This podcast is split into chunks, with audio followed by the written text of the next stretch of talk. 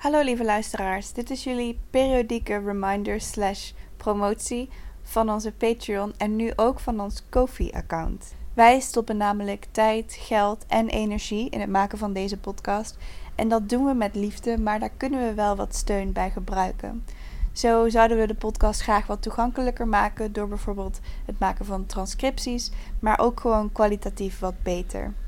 Om ons daarbij financieel te steunen, kun je nu dus op twee verschillende manieren geld aan ons doneren. Dat kan nog steeds op patreon.com slash zoutpodcast, waar je maandelijks geld aan ons kunt doneren. Dat kan op verschillende levels en daarbij hebben we nu ook verschillende perks bedacht.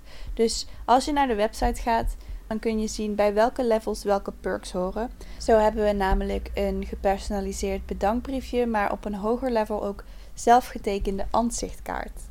Mocht je echter liever niet maandelijks willen doneren, maar eenmalig, dan kan dat nu ook via Kofi. Dat is kofi.com slash zoutpodcast, ko-fi.com. En daar kan je als het ware één of meerdere koffies voor ons betalen. Mocht je het je nou niet kunnen veroorloven om ons het geld te geven, dan begrijpen we dat ook helemaal. En het feit dat jullie luisteren naar onze podcast en de podcast waarderen, zien we ook echt al ontzettend als steun. Maar als je onze podcast leuk vindt en het je wel kunt veroorloven en graag een steentje bijdraagt, dan zouden we het heel leuk vinden als je dat dus via Patreon of Kofi kunt doen. In ieder geval heel veel plezier met luisteren. Hallo en welkom bij Zout, een podcast over popcultuur, politiek, het patriarchaat en andere dingen waar wij salty over zijn. Ik ben Robin Ik ben Floor.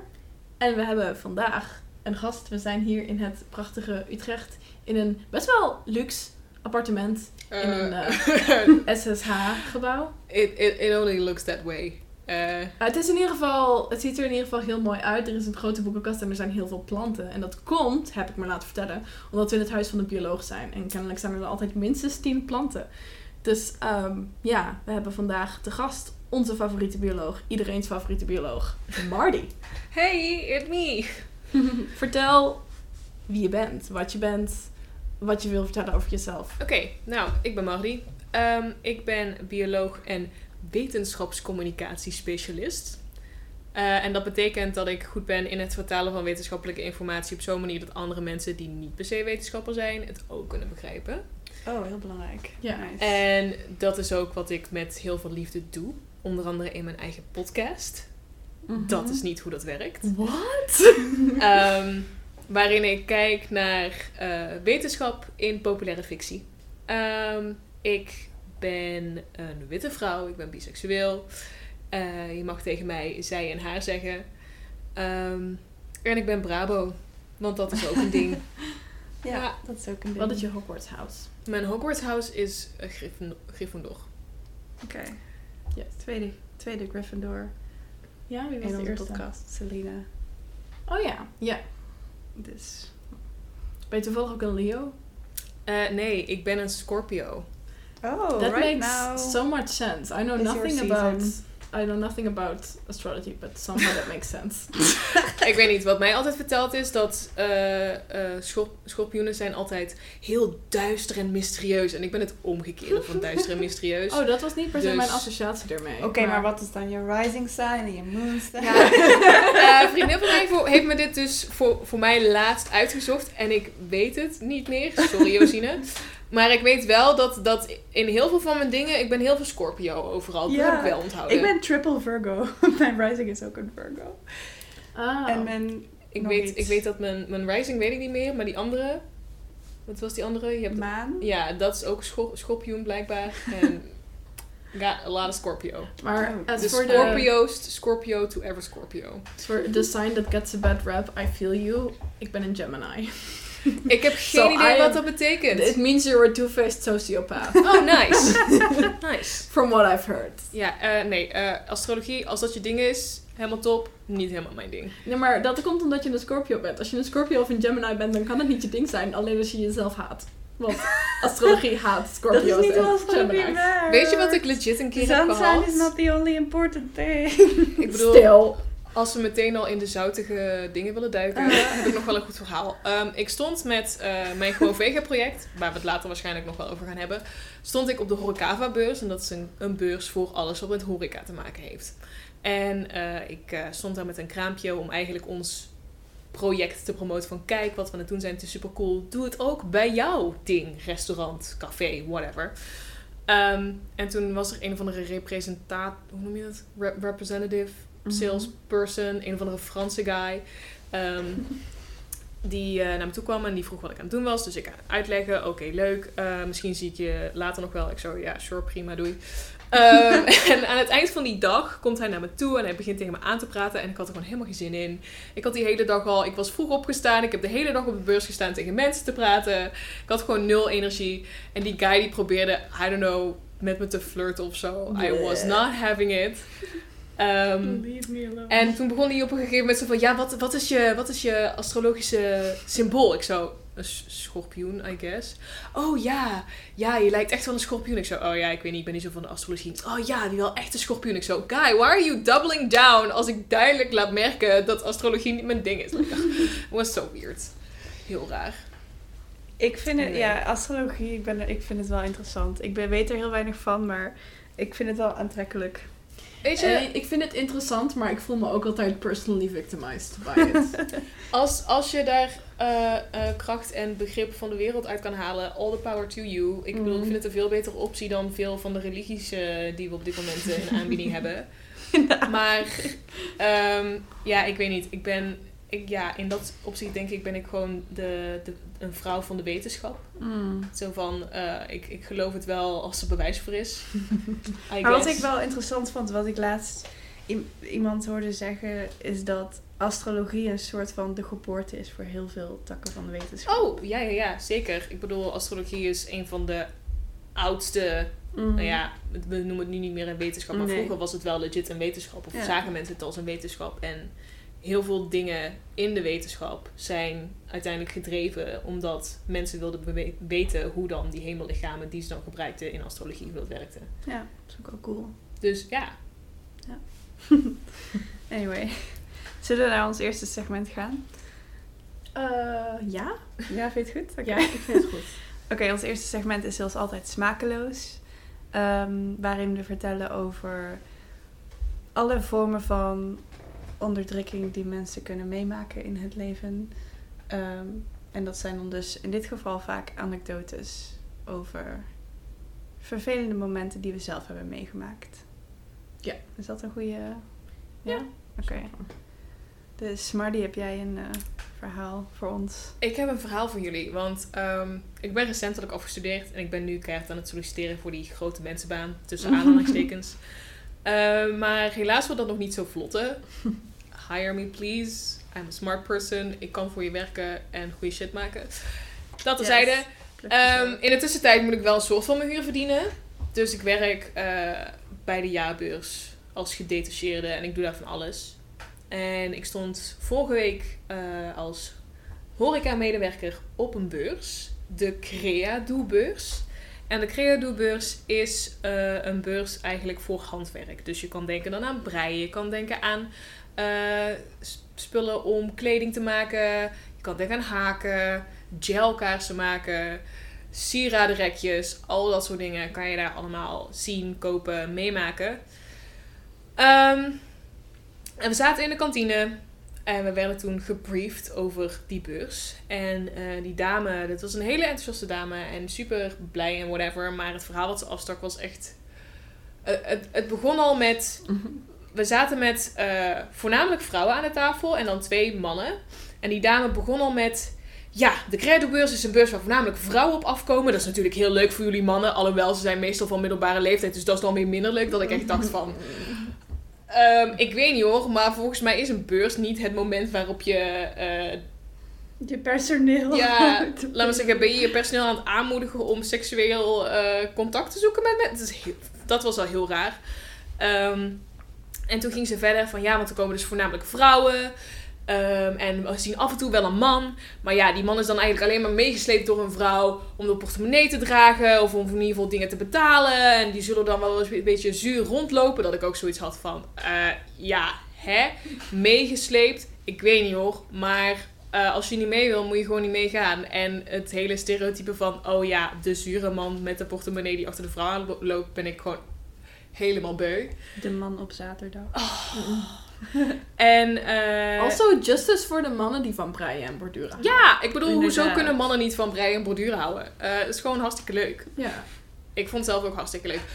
Ehm, maar eh, toen werd ons ook nog verteld van ja, want als je dan op het terras staat en je ziet dan zo'n man zitten in zijn eentje sip te zijn, dan moet je maar even op hem aflopen en een praatje met hem maken, want dan heeft hij ook een goede dag gehad. Dat ik echt zoiets had van, sorry hoor, ten eerste, ho- hoezo denk jij dat ik, dat ik daarvoor tijd heb? Ik ben gewoon aan het werken.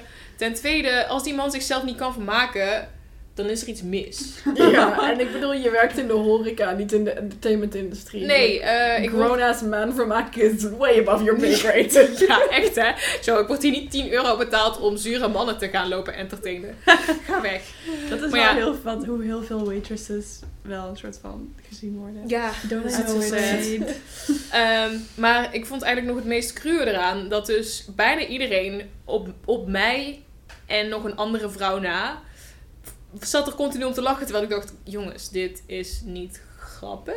Maar ja, Mm. misschien ben ik dan weer de zure feminist of zo. Ik ben niet de zure feminist, dat weet ik ook wel. Maar Ik ben wel de zure feminist. ehm, 100%. Ik ben een zoute feminist. Ja, dat is waar. Wij zijn de zoute feminist. dan ben ik wel de bittere feminist. I like to think of us... ja, ja. I like to think of it as, uh, to think of us as pickled, like salty but a little tang.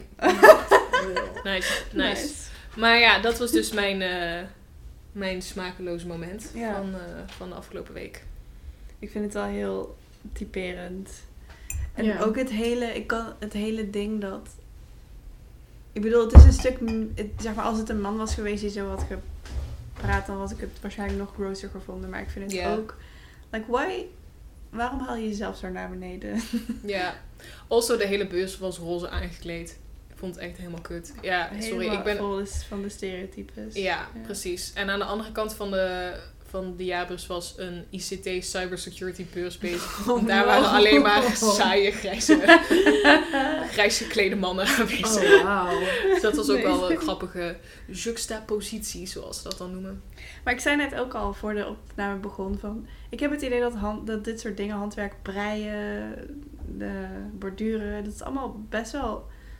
Veel jonge mensen zijn er ook in geïnteresseerd. Mhm. We Ja, hebben vorige week nog kaarsen hip. gemaakt. Met Geen, gel, geen gelkaars. nee, geen gel Nee, ik had het gezien op jullie Instagram of op Mhm. jouw Instagram. Ja. Ehm, ja, handwerk is gewoon weer helemaal hip. En ik vind het eigenlijk wel cool ook dat mensen Mhm. weer meer creatief bezig zijn, maar dat mensen ook een beetje doorkrijgen wat er, hoeveel werk er in een gebreide sjaal zit. Ik bedoel, ik heb een sjaal gebreid, die zit toevallig ergens in de kast, die kun je niet zien. En jullie op de podcast hadden ze natuurlijk al helemaal niet kunnen zien. Maar dat ding is een goede drie meter lang. Wow. En Drie?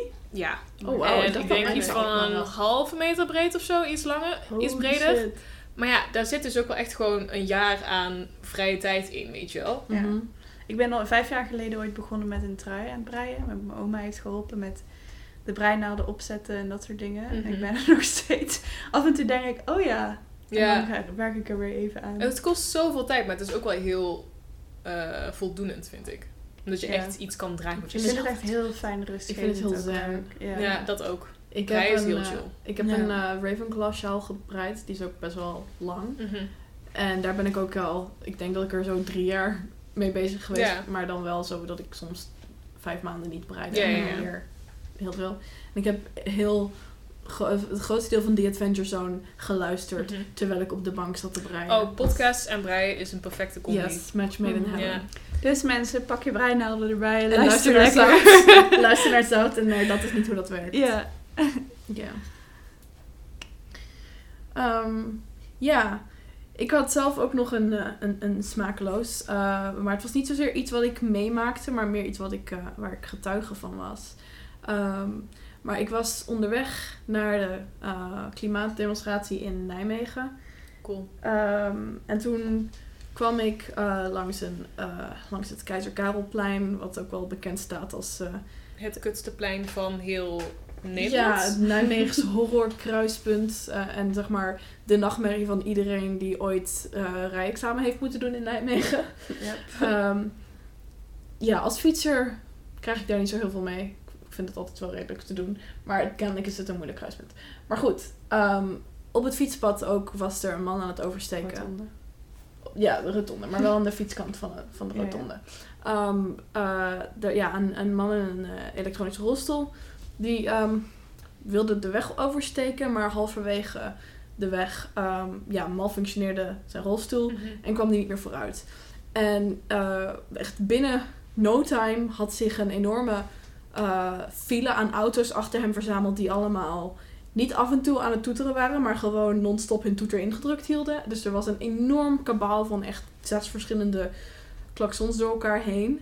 Het was echt heel luid en naar. En eh, ja, die man die stond daar een beetje in paniek te raken. En op een gegeven moment kwam er iemand uit een van de voorste auto's. En die heeft die man dan ah, naar de overkant van de weg geholpen. En ik kwam toen net aanfietsen. Dus ik eh, had nog niet echt iets kunnen doen. Maar toen fietste ik daar dus langs. En ik zag dat die man was helemaal overstuur. Was helemaal aan het huilen.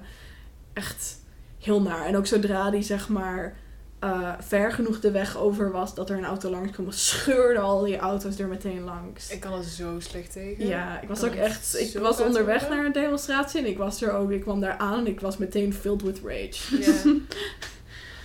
ja, nee, maar hoe dat kun is je, oké, I just, hoe, hoe, hoe kun je zo zijn? Ableism. Ja, able, I mean, ja, Ableism.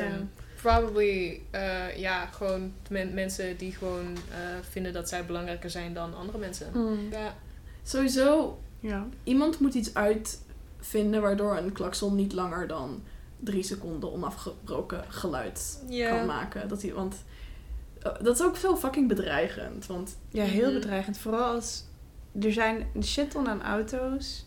Je bent... Je hulpmiddel is zeg maar Ja, kapot. is Ja. kapot. super En kwetsbaar. Super, het En dan- ontzettend ik, kwetsbaar. ja, die mensen in de auto weten natuurlijk niet hoe dat voelt. Want zij kunnen in een auto zitten en een, Ja. toeter lopen douwen als een steltje. Ja. Ja, ik kan me daar zeg maar op de fiets al aan ergeren dat zeg maar eh, dat, dat, dat ik me dan al super exposed voel in zeg maar Mhm. mensen die in zo'n metalen machine rondrijden en dat ik Ja. zo op een soort van zielige verzameling ijzerdraad zit. dat voelt dan een beetje Ja. zo. En dan, nou ja, helemaal als je, ik bedoel, ja, met een rolstoel, ja, heel, heel akelig. Heel akelig. Smakeloos. Heel smakeloos. Ja. Ja. Fuck al die mensen die Mhm. niet even, ging, even kwamen helpen of die hulp nodig had. En Ja, of Wat adem, je doen? adem gewoon even in en uit en neem even 10 seconden en realiseer je dat... eh, ja, zelfs als je, niet, Mm. als je niet gaat helpen. Want ik bedoel, er kwam dus uiteindelijk wel iemand helpen. En ik moet zeggen, ik heb eh, zelf in... Ik zou, eh, als ik zie dat iemand echt alleen is, zou ik wel hulp aanbieden. Maar ik heb wel vaak in dat soort situaties zoiets van... ehm, want ja, zomaar gaan helpen zonder dat vragen is vaak ook weer niet goed. Dus ja, inderdaad vragen. Maar ik, ja, ik snap wel als je daar ook een soort van... Soms is dat ook lastig. Maar in ieder geval niet toeteren. Iemand gaan lopen bedreigen. Want dat is eigenlijk wat dat is. Ik denk, niet, ik denk niet dat er ooit iemand met, voor zo'n lol midden met zijn rolstoel op Nee. de weg gaat staan. Like, wat, wat denk je nou? Nee. Mm. Sorry. Dit is gewoon een compleet gebrek aan empathie. Ja. Ja, en wat je ook niet moet doen is dan met een hele groep mensen om iemand heen gaan Nee, staan. precies. Nee. Want dat, eh, dat zie ik ook wel Ja. vaak gebeuren. En dan, ja, eh, dat bedoelde ik een beetje. Omdat er Ja, zeg maar al ja. iemand bij stond. eh kan ik nee, me voorstellen dat- dat je dan, als je in die auto, dat je dan niet zelf ook Ja. gaat. Nee, nee, dat snap ik. Maar dat het zo lang duurde voordat Ja. iemand... eh, Ja, ik weet dus niet hoe lang het duurde, want ik kwam net aanfietsen. Oh, maar oké, het sorry, was zeg dat- maar, binnen no time stond er een enorme file van auto's die allemaal elkaar aan het toeteren waren. Dus ik weet niet of die man er al een kwartier stond of... Volgens mij niet. Nee, volgens mij, volgens niet mij stond hij er nog maar net. Maar Oh, Ik hoop niet dat hij er al een kwartier stond, want dat zou helemaal Ja. belachelijk zijn. Maar ja. oké. maar ja, heel kut. Ja, dat is. Ehm, maar goed, even terug naar de anekdotes hiervoor. Jij teaste net al wat dingen over een, een project Oh ja, waarmee je op een horecabeurs stond. inderdaad.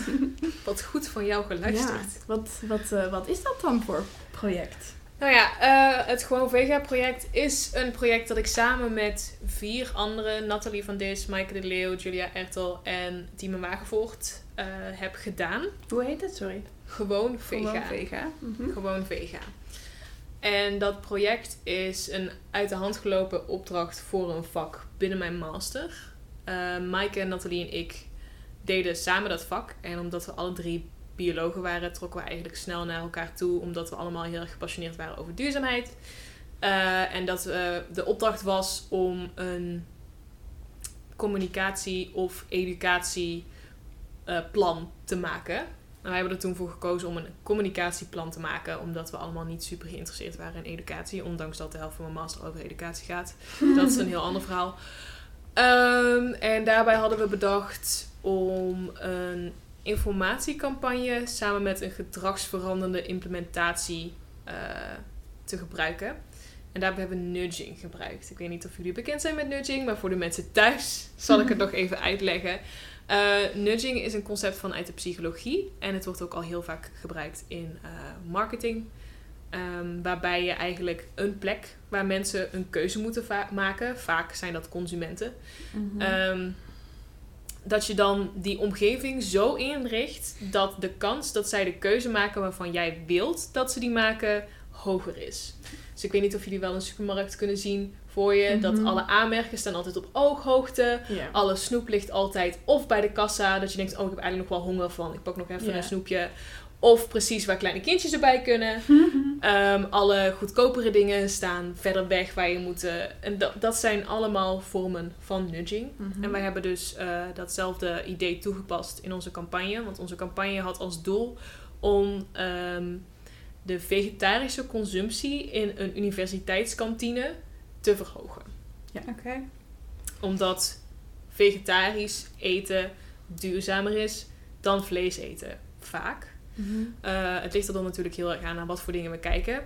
Mhm. Ehm, maar een broodje hummus is altijd beter dan een broodje rosbief. Daar kan je wel van uitgaan.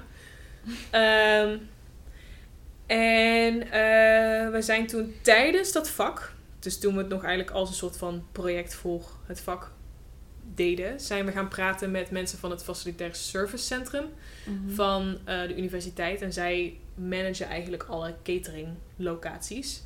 Meer met het idee van, hey, wat vinden jullie van? Hebben jullie nog feedback? Zodat we dit voor onze schoolopdracht kunnen verbeteren. En toen zeiden ze eigenlijk, wow, dit is echt een vet leuk idee. Willen jullie het in het echt gaan doen? En wij zo, eh, sure. Ehm, maar omdat we zoiets hadden van, ja, met z'n drieën krijgen we dit nooit op poten gezet. eh, hebben we nog twee andere mensen erbij gezocht. Ehm, eh, Julia is via Natalie bij de groep gekomen. Omdat zij elkaar kennen van een bachelor. En eh, Julia is ook de reden waarom we met nudging zijn eh, begonnen eigenlijk. Omdat Natalie van haar erover had gehoord en het super interessant vond. Mhm. En zij was dus ook onze in-house nudging expert, om het zo maar even te zeggen. Eh, en we hebben nog eh, daarna, ik weet niet meer precies hoeveel teamen erbij hebben gevonden. Maar volgens mij hebben we gewoon een keer met hem een gesprek gehad of zo. En hij was meteen super enthousiast. Team is echt de meest enthousiaste persoon die je in je leven gaat ontmoeten. Ehm, en hij, hij was ook psychologiestudent. ehm toen, toen dat hij nog bachelor. ehm, met een passie voor duurzaamheid. En hij, zocht, hij was eigenlijk op zoek naar manieren hoe hij zijn studie kon inzetten voor duurzaamheid. Dus zo is hij dan in ons project geïnteresseerd geraakt. En met z'n vijven hebben we dan dat project helemaal opgebouwd, gepland en dan uitgerold. Ehm, waar mijn, mijn taak, eh, mijn hoofdtaak was het ontwerpen van een informatiecampagne. Omdat ik natuurlijk de wetenschapscommunicatiespecialist ben. Ehm, want we hadden zoiets van, oké, we hebben dan deze dr- gedragsveranderende veranderende nudging strategie. Mhm. Maar als je gedrag wil laten beklijven, dan moet je eigenlijk ook, ook zorgen dat er een, een verandering in de mensen hun brein plaatsvindt. Mhm. En eh, wij wilden dat doen door informatie over waarom vegetarisch eten, eh, meer vegetarisch eten beter is, zo toegankelijk en zo leuk mogelijk te maken. Want je hoort vaak, ja, een broodje rosbief is, eh, ik trek nu een willekeurig cijfer uit mijn hoofd, want ik, volgens mij klopt het niet, is 12 kilo CO2. Weet jij wat 12 kilo CO2 betekent? Nee, nee. Nee. Maar in ieder geval, als ik jou vertel, oké, als je dit product, dit vleesproduct verandert door een plantaardig product, dan bespaar je de hoeveelheid CO2 als het heen en weer rijden naar Moskou in Ja, een auto. ja. Dan beklijft het al veel meer, weet je wel? Of als ik jou vertel, als jij je vleesconsumptie halveert, dan be- bespaar je zeven voetbalvelden aan land. Mhm. Ehm, en als ik jou vertel, als jij een broodje hummus eet in plaats van een broodje rosbief, dan bespaar je twee badkuipen water. Dat is allemaal veel tastbaarder, weet je Mhm. wel? Ehm, en dat is eigenlijk het idee wat we daarachter hadden. Nu bleek onze informatiecampagne niet echt zichtbaar genoeg te zijn, dus dat was wel een beetje sad. Maar onze nudging strategie was wel succesvol. Want we hebben dus... Hoe zag eh, je eruit? Kun je dat... eh, Ja, eh, stel je voor, je hebt een balie voor je. Normaal gesproken stonden er vier schalen met broodjes. Willekeurige broodjes. Ehm, want dat was dus ook het ding. Het ene moment had je geen vegetarische opties. Het andere moment had je er twee. En het andere moment had je één. mm. Ehm, en die schalen die stonden eigenlijk in een soort van twee, twee vooraan en twee soort van schuin rechts daarachter. Wat wij toen hebben gedaan is dat we twee schalen vooraan de balie en dan twee schalen in een soort van V-vorm daarachter. Mhm. En dan in de voorste de vegetarische broodjes, dus twee soorten vegetarische broodjes. En daarachter twee, de twee andere broodjes die ze dan hadden. En daarbovenop hebben we dan ook nog gebruik gemaakt van een salience nudge. De eerste is een proximity nudge, als in dichtbijheid. Mhm. En een salience nudge is eigenlijk hoe opvallend iets is. Dus wat we Mhm. gedaan hadden is onder de vegetarische schalen hadden we toen hele felgroene schijven geplaatst. Mhm. Want we werkten in een hele witte kantine. Dus eigenlijk het eerste wat je zag als je binnenkwam, was die groene schijven. En toen we dus allebei die nutjes hadden gebruikt, bleek dat er significant meer vegetarische broodjes echt ehm, in een orde grootte van 10 op in een totaal van 50 meer werden Oh, verkocht. Oh, nice. Dus-. Want jongens, side note, significant betekent niet altijd dat het daadwerkelijk iets voorstelt. Ik weet dat het een beetje moeilijk is. Maar ehm, zijn jullie bekend met het idee van effectgrootte? Nee. Nee. Nou ja, eh, oké. Significantie betekent eigenlijk gewoon dat je statistisch kan aantonen dat er een verschil is. Mm. En effectgrootte spreekt dan eigenlijk over hoe groot dat verschil is. Want het is cool als we kunnen zeggen, ja, we hebben significant verschillende hoeveelheid broodjes. En als het dan maar één broodje extra is, ja, sorry, maar wat betekent dat nou? Mhm. Niet zoveel. Maar omdat onze effectgrootte dus ook vrij groot was, was het echt van, oké jongens, dit is echt, dit werkt. Dit is super cool. Ja, ja, oké. Ja. Ehm, dus dat is eigenlijk het Gewoon Vega project. En toen vond de universiteit dat zo goed. En het, eh, toen hebben we, ja, werden we genomineerd voor de studentenprijzen van de universiteit. En toen hadden we hem ook nog gewonnen. Dat was echt hilarisch. Dat hadden we allemaal niet zien aankomen. Eh, ik heb de videoregistratie nog van het evenement. En, en onze hoofden zijn echt priceless. Echt de, de verbazing is echt zo van, what? We kijken elkaar allemaal aan zo van, wat? wat is er zojuist gebeurd? Dus dat is wel heel leuk. Maar ja, ehm, Hebben jullie is- daar dan ook, ook een soort van eh, handleiding over gemaakt? Of, eh, joh, we hebben een heel rapport geschreven. kunnen, dus- we, kunnen we die doorsturen naar onze unie? Ik, volgens mij is jullie universiteit een van de weinigen waar ik ons rapport nog niet naar door heb. Hebben jullie Ah, een Green. Office? Ja. Ja, het schijnt wel dat de Green Office echt heel weinig doet. Yep. Maar er, er zit wel, volgens mij gebruikt de Unie wel nudging eh, voor. Want ze promoten in ieder geval de, de refter, de grote kantine, Mhm. is verbouwd. En sinds dat eh, verbouwd en gerenoveerd is, zijn, hebben ze wel meer vegetarische opties. Eigenlijk Dat is al stap 1 naar meer vegetarische consumptie. alles wat ze aanbieden, opties. Mm. hebben ze een vegetarische variant van. Oh, nice. Dat is supergoed. Dan Ja, kan de dus- u, u nog een puntje aan Ja, dus je hebt zeg maar een, zo een ding waar een, eh, een counter waar je burgers hebt. Dus ze Mhm. hebben een vega-burger en een vleesburger. Mhm. Ze hebben een counter waar je wok kan kopen. Dan heb je wok met tofu en wok met vlees. Mhm. Ehm, en ze hebben ook wel, eh, ze hebben altijd de- Green Week. En, en eh, het was, het, soms dan geven ze korting op de vegetarische Mhm. dingen. En er staan eh, in de... Dat is ook een nudge, trouwens. Ja, Korting geven. en de, de Spar... ehm, De spar. ja, we hebben een Spar University. Die hebben we hier ook. Uh, en daar, daar kun je ook uh, onder andere zeg maar, vega-burgers kopen in het koelschap. En er staat bij Mhm. alle vega-burgers staat ook zo'n groen plakkaatje waar dan op staat van... uh, als je dit eet in plaats van vlees, kan je 10 minuten langer douchen of zoiets. Ja, dat, dat is... What? Dat, ja, dit is, ik bedoel, het idee is... Het is inderdaad nudging, maar de uitvoering is... Ja, dan... Ik zou dat niet op een plaatje zetten, maar... Nee, ook zo van, ga dat niet doen, want dan Nee. ben je nog steeds To be fair, ik heb die ook naar mijn ouders gegooid. Dat ze dan vonden dat ik... Te, laat maar zeggen, als ik dan wel eens... Ik ben soms in die weekenden wel thuis. En dan vinden ze dat ik te lang onder de douche sta. En dan roep ik... Ik eet vegetarisch, dus ik bespaar sowieso veel meer water dan jullie. Zoek I'm het not maar gonna uit. lie, I have also said that. Want ik heb OCD, dus ik sta gewoon heel lang onder de douche.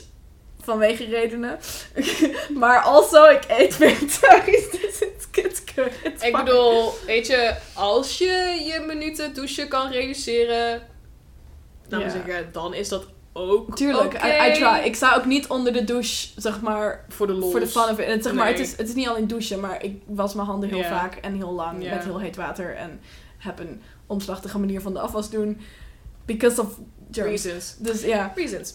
Ja, nee, maar dat, ja, eigenlijk de makkelijkste manier om, om duurzaam te doen, als je het mij vraagt, Mhm. is Vegetarisch eten. afschaffen. eh, als, als, Makkelijkste. als, Makkelijkste. als individu, let me Ja. het, het eenvoudig, de eenvoudigste manier om duurzamer te doen als individu is vegetarisch eten. Ja, ja. Ik ben ook helemaal voor het afschaffen van grote bedrijven. Want hè, 75% van de CO2-uitstoot op de aardbol komt van de 100 grootste multinationals die we hebben. Mhm. Dus dan vind ik het, ik vind het dan altijd zo komisch dat ze bijvoorbeeld, ik weet niet, was het nou eh, laatst, was het het kabinet dat zei dat we dingen, dat we zeggen, mensen beter moesten gaan zijn voor het klimaat of zo? I don't know, I ik, weet, ik, zag, ik zag ergens een campagne voorbij komen dat je als persoon je steentje moet bijdragen. Waarbij ze dus compleet het hele punt van, oh ja, de multinationals verneuken de hele boel. Ja, de. Radboud heeft nu ook een campagne, een eh, reclamecampagne, waar, je ze, bent nodig. waar ze echt, echt, echt een absurd, absurde hoeveelheid geld aan vergooien. Mhm. Met, gewoon met bioscoopreclames en tv-reclames. Instagram reclame. Ja, met je, waar je gewoon zeg maar een wereldbol ziet en dan staat er in hele dramatische letters, je bent nodig. En het is zo van, I think they mean like for preventing climate change, but it's not entirely clear. Nee, dat is eh, slechte communicatie. Ja. Eh, en ik vind dat ik daar dingen over mag zeggen. Want, hè, Absoluut. Ik ben afgestudeerd in Mhm. onder andere wetenschapscommunicatie. Ja. Maar ehm, het ding is natuurlijk ook, ja, je bent nodig. Maar ja, het is natuurlijk ook wel, als wij als consumenten nu allemaal een vuist zouden maken... dan kunnen we ervoor zorgen dat die grote bedrijven, looking at you, Albert Heijn en dergelijke... Mhm. wel iets zouden veranderen. Want ehm, dat is ook wel een inter- interessant perspectief dat ik heb vanuit eh, mijn ouderlijk huis. Mijn ouders waren vollegrond tuinbouwers. Dat betekent dat ze groenten kweekten in de koude grond, buiten. Maar daar zijn ze op een gegeven moment mee opgehouden, omdat de mensen in Nederland niet eh, willen betalen voor hun groente, fruit of vlees.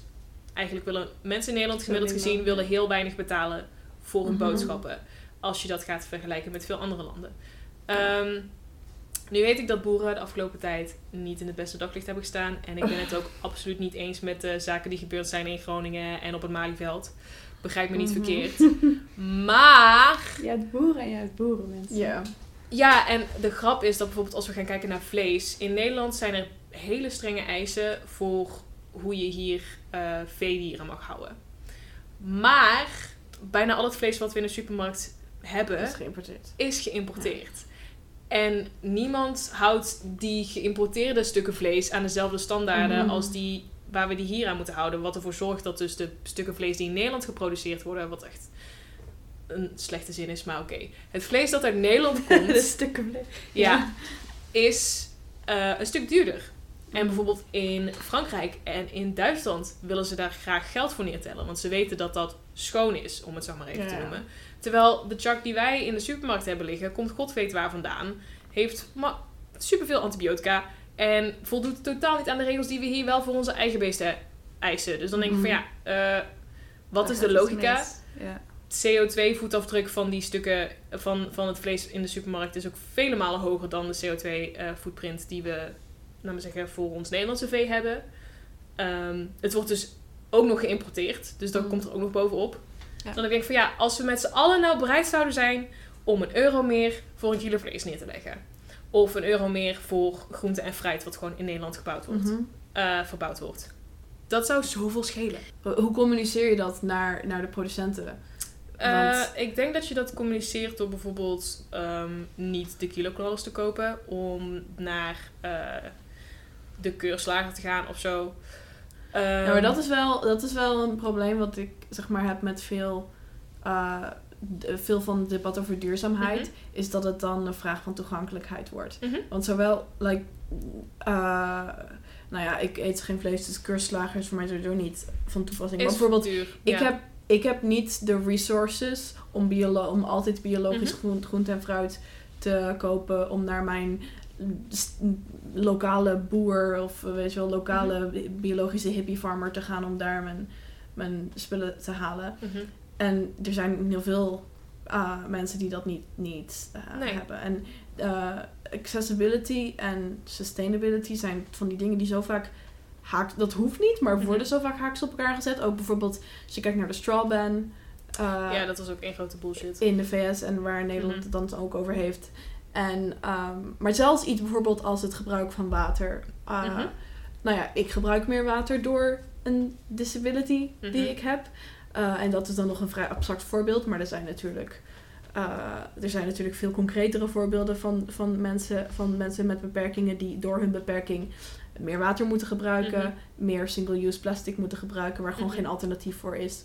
Ehm, maar ook, uh, ja, bijvoorbeeld uh, door, door um, financiële redenen Mhm. niet de solid shampoo bars van de Lush kunnen kopen en niet het dure biologische uh, groente en fruit met een kleinere CO2 footprint. Mhm. Dus dat is altijd een beetje. Ja, Ja. Het, het is een heel complex verhaal. Om te beginnen, ehm, ik ga niemand lopen shamen die geen biologisch vlees kan betalen of iets dergelijks. Ik bedoel, als jij om welke reden dan ook geen eh, toegang hebt tot bepaalde producten of, het, of laat me zeggen, het feit dat je dan wel ehm, eh, plastic rietjes moet gebruiken, laat me zeggen, om te kunnen leven, daar hoor je mij niet over. Ik heb het over de mensen die bij mijn ouders in hun groentewinkel die ze nu hebben met een BMW aankomen rijden voor een kilo appels, weet je wel. Ja. Dan nemen ze een kilo appels mee in een auto en dat is het enige wat ze komen halen. Ik denk van sorry, eh, dit, dit soort dingen zijn de reden waarom de, waarom de aarde naar de kloten gaat, weet je wel. Jij hebt, je komt hier midden op de dag. Je hebt letterlijk niks te doen, want mijn moeder weet exact hoe jouw leven eruit ziet, omdat je dat zo vaak verteld hebt.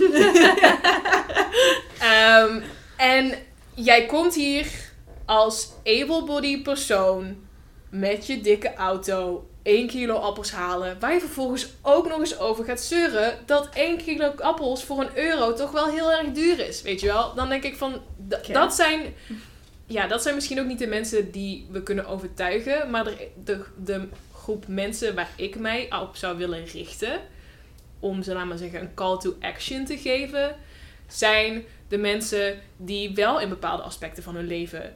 verantwoordelijke, meer verantwoordelijke keuzes kunnen maken Ja, die de middelen wel hebben. die de middelen hebben. Ik Ja. bedoel, ehm, er zijn genoeg mensen die alleen maar kant-en-klaar eh, gesneden dingen kopen, die dus allemaal in plastic zitten. En ehm, eh, die ook de tijd zouden hebben om zelf hun paprika te snijden en zelf hun prei te snijden. Er zijn genoeg mensen die gebruik maken van eh, single-use eh, servies of bestek op feestjes of dergelijke. Want dan hoeven ze lekker niet af te wassen. Want dan hebben ze dat kan Hmm. gewoon allemaal in de vuilniszak en dan is het klaar, weet je wel. Dat ik denk van, dat zijn de dingen waar jij als persoon met jouw eigen keuzes eigenlijk gemakkelijk een keuze eh, kan maken die beter is voor het milieu.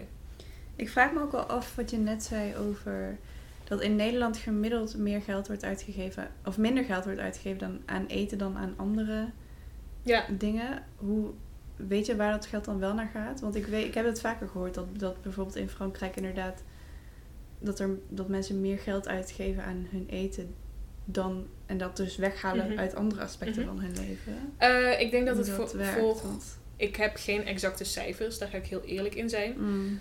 Ehm, maar het gaat naar mijn idee voornamelijk over dingen die andere mensen wel kunnen zien. Dus wat ik net zei, die mensen die in een dikke BMW aankomen rijden.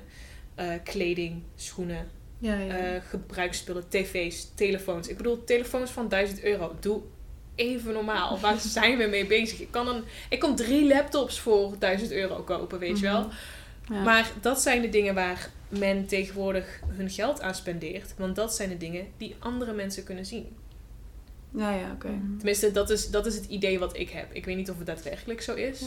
Vraag me Maar- af hoe het komt dat Nederlander... Nederland gewoon iets minder een eetcultuur of zo. Ik denk Ja, dat dat, ook is het wel geval sowieso. is. Nederlanders zijn Ja. echt raar met eten. Ja. Like, We hebben niet echt een eetcultuur zoals je die in Nee. Frankrijk of in Nee. Italië... het is geen Nederlandse cuisine. De Nederlandse cuisine is like... Stampot. To be fair, love stampot. I love stampot. Sure, maar, maar zeg maar, de, de, de, nee, ik, ik kan een stampot op zijn tijd ook goed waarderen. Maar de, de, zeg maar, signature Nederlandse manier van voedsel bereiden is, gooi het in een pan heet water en Ja. kook het tot het geen zit geen ziel heeft. in. Nee, maar het is ook niet.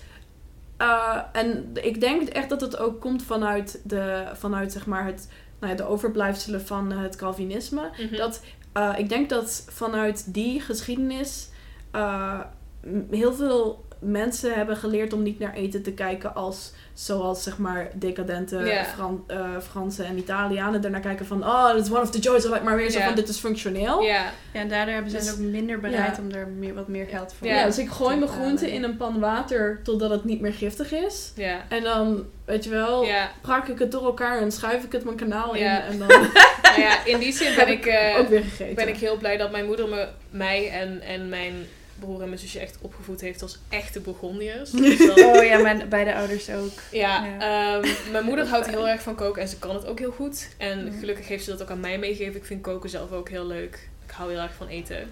Maar ehm, ja, wat ik net nog wel even bedacht, want we hebben het nu de hele tijd over de consumenten, maar Mm. ja, we moeten het natuurlijk ook wel even over de grote bedrijven hebben. Want als we het Mm. ook hebben over supermarkten. Ehm, ik weet uit, we zeggen, mijn eigen ervaring ook vroeger, als wij dan, ehm, weet ik veel, iets van selderij naar de groothandel brachten, dan verkochten wij die daar aan supermarkten voor 5 tot 10 cent het stuk. En die selderij ligt vervolgens voor een euro of anderhalve euro in de supermarkt. Mhm. Ja. Dus dat is een winstmarge van meer dan ja, eh 200 procent. Mm. Ja. En dat is dus ook bizar. Want producenten moeten dus hun spullen voor zo'n lage prijs produceren. Heel veel Nederlandse producenten eh, van groente en fruit zitten ook in burgercontracten met mensen zo, of met bedrijven zoals de Albert Heijn. En dat is ook waarom die boeren telkens moeten uitbreiden, toch? Ja, dat is een van de redenen. Het, is, het, is, eh, het is een beetje.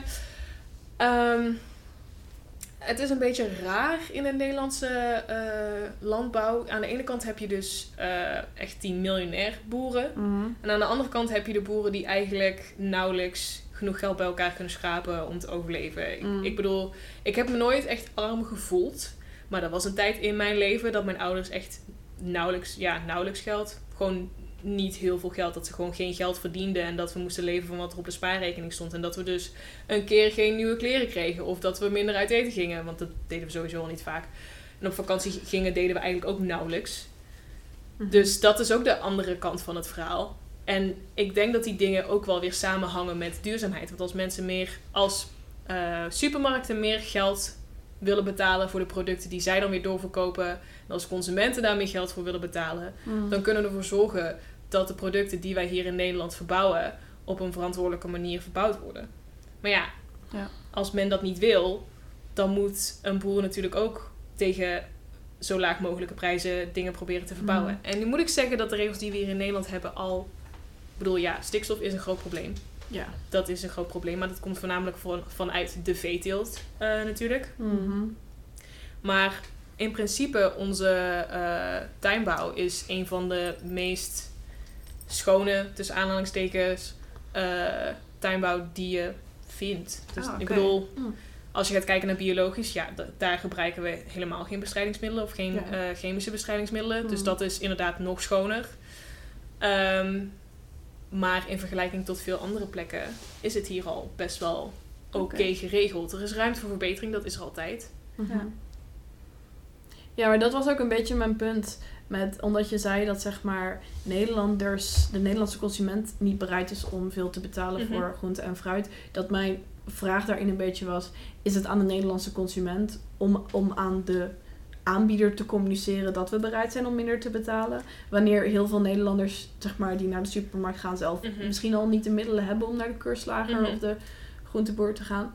Maar uiteindelijk ligt de, de, de, het grootste deel van die verantwoordelijkheid toch bij de, ja, de, de producenten die, die dat. ah, die, die prijzen, die, die zeg maar Ja. bepalen hoeveel Ja, eh, Of bij de overheid, die daar gewoon wetten Ja, over kan Ja, dat maken. ook, want er wordt ook nog eens de BTW op Ja, wat ik echt en de meest achterlijke ja. op aarde vind. Ja. Maar Waarom zou je de BTW op voedsel verhogen? Dat gaat, ben je wel helemaal lekker. Ja, maar niet op, al- niet op al het voedsel. Niet op junkfoods, niet Nee. op kant-en-klaar Nou, maaltijden. op groente en fruit. op groente en fruit. Ja, waar slaat dat op? Ja. Waar slaat dat op? Ja. Ik begrijp het echt niet. Maar goed, Nee, de, maar- De, de bedrijven, de, de supermarkten wijzen naar de consument om Want dat is dat makkelijk. op te lossen. Ja. En de consument, ja. Maar intussen heeft de supermarkt mega grote winstmarges. Dus Ja. Ja. ja. Bedoel, als, je weet, als je ziet hoe, hoeveel geld de Ahold eh, nu waard is, dat is een bedrijf waar de Albert Heijn en de Etels en Gal en Gal onder vallen. Daar word je helemaal akelig van. Ja, maar, maar ook afgezien van de winst, winstmarge, Ehm, ik denk dat als de als supermarkten zouden, zeg maar, vindt dat Nederland meer voor zijn eh, produce moet betalen. Like, je, je hebt net zelf gedemonstreerd hoeveel macht supermarkten Mhm. hebben met, met psychologische spelletjes. Want eh, Mhm. wat jullie hebben gedaan met nudging vind ik heel Mhm. cool. Maar ik ken het woord vooral uit de meer sinistere context van, zeg maar, capitalism tricks you into doing stuff and controls your mind. Absoluut. Ze hebben, ze hebben manieren om, om dat te veranderen. Maar dat doen ze niet, want dat is niet lucratief. dus Nee, want Kapitalisme. kapitalisme. ja. Ja, nou ja, wat ik dus misschien wat een interessante parallel aan dit verhaal is, is ik weet niet of jullie dat verhaal hebben meegekregen van een van de CEO's van H&M, dat hij dus zei, ja, als we geen fast fashion meer hebben, dan eh, raken onze, ehm laten we zeggen, de mensen die in onze fabrieken werken, hun, Mm. hun baan kwijt en zo. Dus eh, het is, eh, deze bewustwording van consumenten is heel slecht voor de, voor, voor de mensen of zo. Het is, heel zielig voor al die, het is heel zielig voor al die mensen die wij uitbuiten in, buiten Ja, in d- ontwikkelingslanden. Het was, het was zo'n raar verhaal. Het, ik, volgens mij, ik heb het toen in The Guardian volgens mij gelezen. Maar het is dus een biljonair die zegt... Ja, maar als jullie allemaal niet meer bij ons kleding gaan kopen... dan hebben wij geen geld meer om onze werkers te betalen. En dat is dus super slecht voor die werkers. Dat ik zoiets heb van... Ik Dan hebben wij geen hoor. geld meer literal om, om onze Ja. nu al uitgebuiten en extreem onderbetaalde werkers te betalen. Ik zag vandaag een paar tweets over wat, wat zeg maar biljonair zijn eigenlijk betekent. Want het is Ja. super abstract, is gewoon- hè? Als je En een dat- biljonair bent, ben je gewoon een slecht persoon. Klaar. Ja, maar ook zeg maar no- hoeveel ja. geld dat is. Dat je hebt Ja. echt geen idee bij. Dat je, het is zeg maar als je... Er was iets van als je iets van 100.000 zou verdienen eh, over... Wat was het? 10 jaar of dan ben je een miljonair. Maar je moet iets van... Ik, oh, ik ben niet goed in rekenen, maar het was echt zo van... Veel meer dan een lifetime. Way, way, way more than a lifetime. Zeg maar, niemand kan dat eerlijk verdienen in Ja. een lifetime. Ja, maar dat is ook het ding. Ik bedoel, mensen zeggen van, oh ja, als mensen zoveel geld hebben, dan hebben ze vast goed gewerkt. Zo, nee, nee, nee. Nee, nee. Ze hebben heel goed andere mensen voor zich laten werken. Absoluut. Ja. Dat, En, je kan je het ook in verdient niemand tien- die, op normaal, die normaal werkt, verdient zoveel geld. Dat Ja. is niet, heeft niks met verdienen meer te maken. Dat is gewoon... Ja, en je, kan het ook, en je kan het ook in 10 lifetimes niet, niet Nee. uitgeven. Er is een site... Waar, Uitgeven, ja. eh, ja, er is, er is een site waarop je Bill Gates eh, fortuin kan eh, uitgeven. Mhm. Ehm, en dus je kan gewoon, niet, niet letterlijk natuurlijk, maar Nee. virtueel, je kan klikken op allemaal dingen die je wil kopen. En dan staat er zeg maar hoeveel je over hebt. En alles. je kan zeg maar, Afgerond alles. ja, de complete NFA, gewoon alle Ja. teams van de NFA kan je kopen. Een paar, gewoon een, een stuk of twintig, ehm, wat is de, de stupid car? Ehm, Ferraris. Nee, de De Elon? Musk one. Oh, Tesla. Tesla. Ja, je kan het gewoon... Dus wat is een handvol Tesla's Musk. kopen.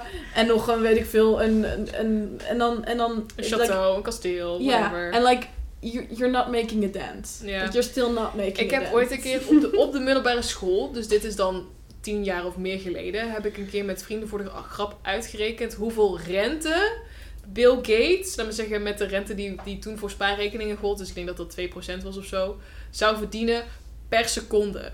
100 dollar per seconde aan rente verdient hij op zijn spaar. Kom op.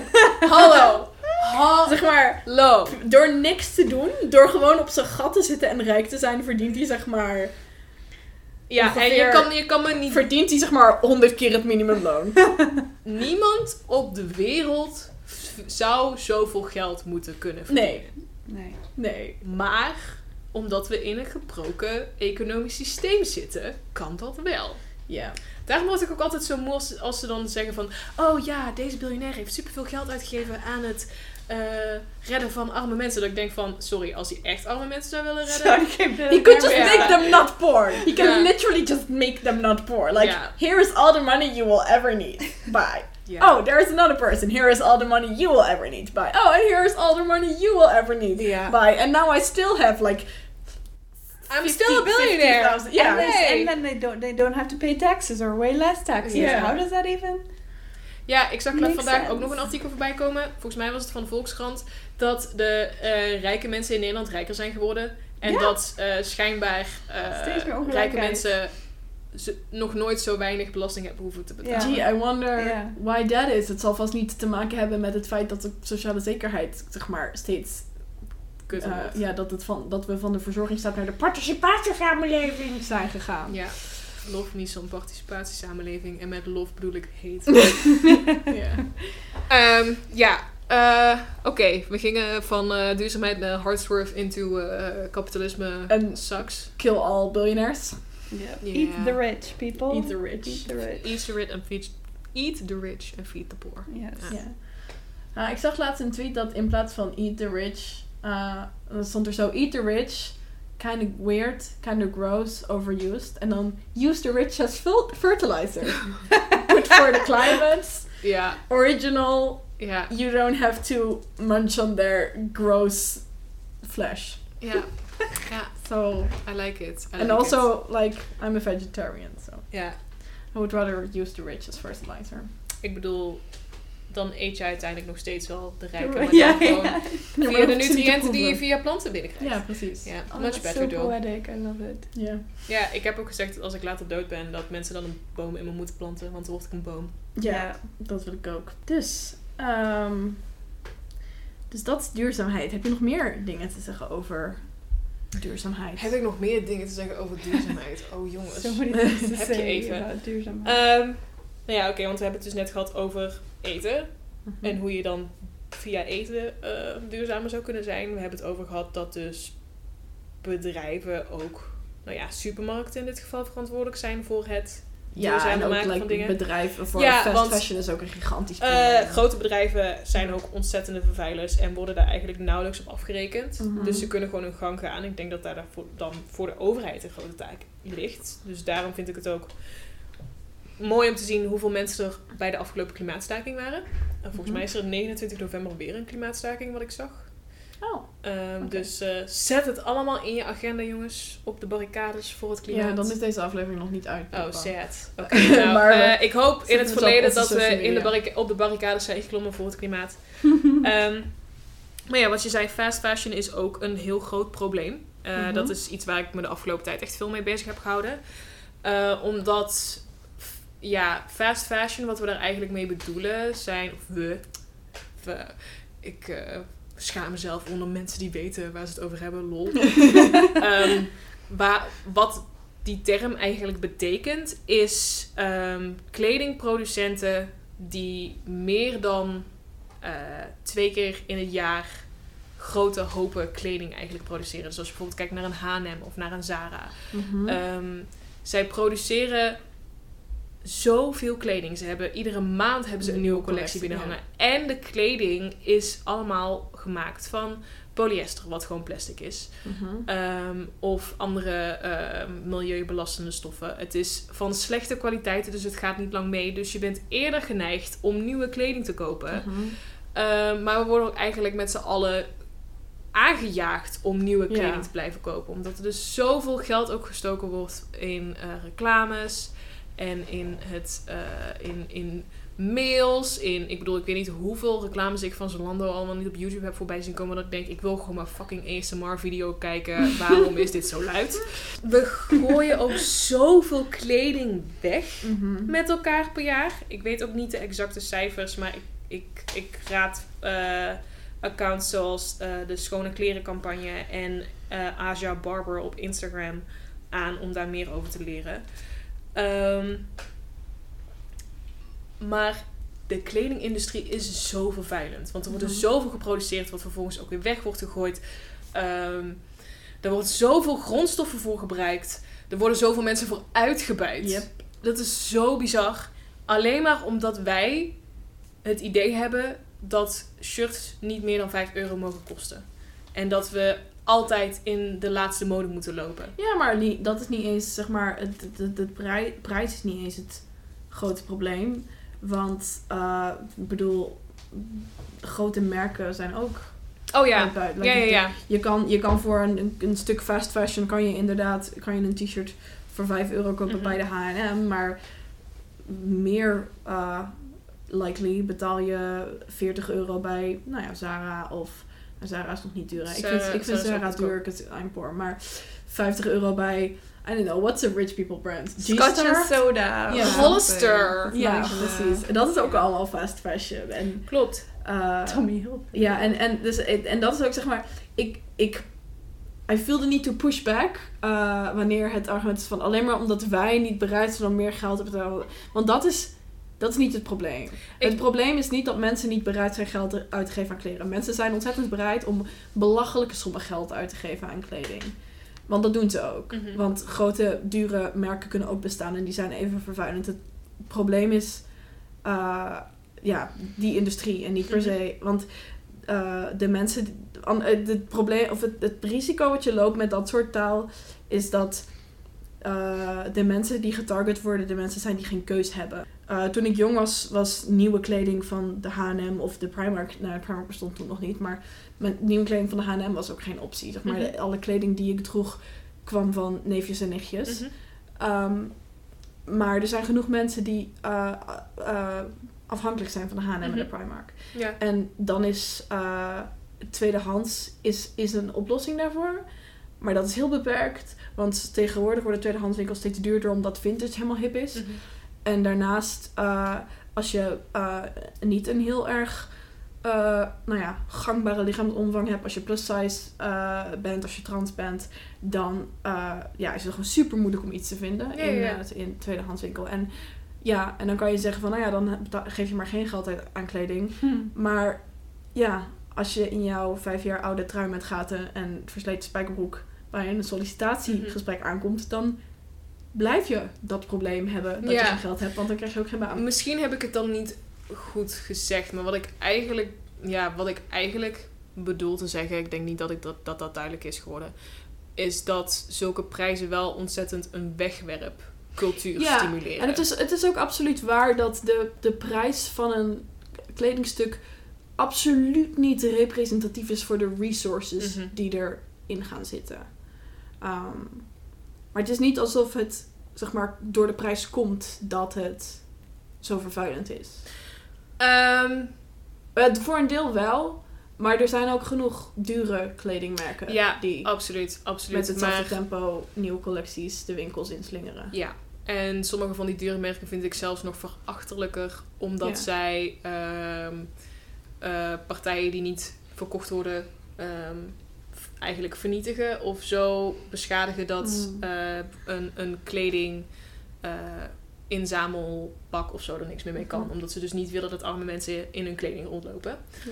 Wat echt Oh ja, dat het meest verschrikkelijke ooit is. En het is opnieuw iets wat, waar je echt zeg maar, als je de middelen hebt, sure, alsjeblieft. Als je de middelen hebt, koop Reformation en, en Free People, People Tree. Ja, Eh, koop die, shit. zaken. En, en zeg maar, als je daar de middelen niet voor hebt, ga naar de kringloop. Kijk wat je daar vindt. Maar de, uiteindelijk is degene die dit probleem moet oplossen niet de consument. is de industrie. Ja. Maar aan de andere kant denk ik dat ehm, in dit geval misschien meer dan als we het over eten hebben, dat de consument wel een impact kan maken. Want eten heb je nodig, right? Ja, Nieuwe maar kleren, heb je ook nodig. Ja, maar Wel in mindere mate. zo vaak als mensen nu gemiddeld nieuwe kledingstukken. Ik heb het niet over, laat me zeggen, de onderste laag Mhm. groep van mensen die ehm, niet bepaalde eh hoeveelheden kleding kunnen betalen of die alleen bij de H&M kunnen kopen omdat dat gewoon hun budget is. Mhm. Die mensen bedoel ik niet. Ik bedoel Nee. de mensen die iedere week naar de stad gaan om te shoppen. Ja, en, en zeg maar, dat is absoluut het idee van, van eh, winkelen als nou ja, retail Als therapy. Ja, Ja, dat eh, idee als moeten sociale we... activiteit. Like destroy that. Ja, Ja. shoppen als capitalism as self-care. Destroy that, absoluut. Ja, Maar eh, ja, uiteindelijk, eh, ja, die cultuur wordt in stand gehouden door de consument. Absoluut. ik denk dat in het geval van kleding dat de consument meer invloed kan hebben. Omdat ehm, de mensen die het verschil kunnen maken, dus de mensen die de middelen hebben, Mhm. kunnen ervoor kiezen om een week niet kleding te kopen. Of die kunnen Absoluut, ervoor ja. Om naar een ethisch merk te gaan. Of die kunnen ervoor kiezen... Ik bedoel, ik kan ervoor kiezen met mijn lichaamsbouw eh, om naar de kringlopen te gaan. En dat kost dan wel meer Mhm. tijd dan naar de H&M lopen. Maar aan de andere kant vind ik het ook heel leuk. En het is heel... ja. Ik vind het misschien nog voldoender om een leuk item bij een kringloper te scoren dan bij de H&M naar binnen te lopen. Ik vind de H&M tegenwoordig ook echt veel te overweldigend. Ik word helemaal, helemaal naar als ik daar binnenloop. Want er, zijn gewoon te, er is gewoon te veel kleding in die winkel. Ehm, maar ehm, mensen die de middelen hebben, kunnen daarin wel het verschil Ja, maken. En ik denk dat dat meer Maar dat is een is. belangrijke distinction. Ja, ja, ja. Dat is zeker een belangrijke distinction. Dus ik ga echt niet mensen die van de bijstand moeten leven eh, lopen bekritiseren omdat ze naar de H&M gaan. Ik bedoel, dat, dat alleen al is een probleem in zichzelf. Dat jij Mhm. dus zo weinig geld van onze verzorgingsstaat krijgt. Dat je dus bij de H&M alleen maar je kleding kan kopen of bij de Primark. Maar, maar ik bedoel, dat is inderdaad een probleem. Maar also, eh, als je een lichaamsbouw hebt waarmee je niet gaat vinden wat je zoekt bij de, bij de kringloop. eh tuurlijk, ethical tuurlijk, tuurlijk. brands are super inaccessible. Ja, dat is zeker waar. Er zijn, er zijn wel een aantal eh, merken die ik ook volg op Instagram. Bijvoorbeeld Birdsong. Dat is een, een merk wat in Engeland gebaseerd is. die echt hun best doen. Maar je hebt gelijk. Ethical fashion is absoluut niet size inclusive. Tot nu toe. Maar niet alleen niet size inclusive, het is ook echt super duur. Maar Maar dat is echt heel duur. Maar dat is heel veel, zeg maar, ik weet niet heel precies, maar veel van die prijzen zijn er ook, eh, zeg maar, niet alleen voor de branding, maar Ja. voor sommige dingen betaal je ook voor Dat wat weet het kost. Dat snap ik, dat snap ik. Maar dat betekent wel dat zeg maar mensen, dat zeg maar, ik heb best wel vaak gedacht van, oh, ik zou best wel liever ethical clothing willen kopen, Mhm. because I kind of want the planet to not blow up. ja. En toen ging ik kijken van, hmm, I've been hearing about these free people reformation things. En dan ging ik kijken en dacht ik, ja, maar dat is Eh, het niet het fout, ja. dat is niet het fout van dat bedrijf, maar het fout van nee, het systeem. ja, absoluut. Ja. Maar Ja. ik bedoel meer, zolang dat systeem er is, kan je niet als consument zeggen van, weet je wat, fuck de H&M. ik ga mijn sollicitatie-outfit bij Reformation kopen. Nee, maar er zijn dus wel consumenten die dat wel kunnen doen. Ja, Ja, ja. dus En dat zijn de dat mensen ook die, ik bedoel. En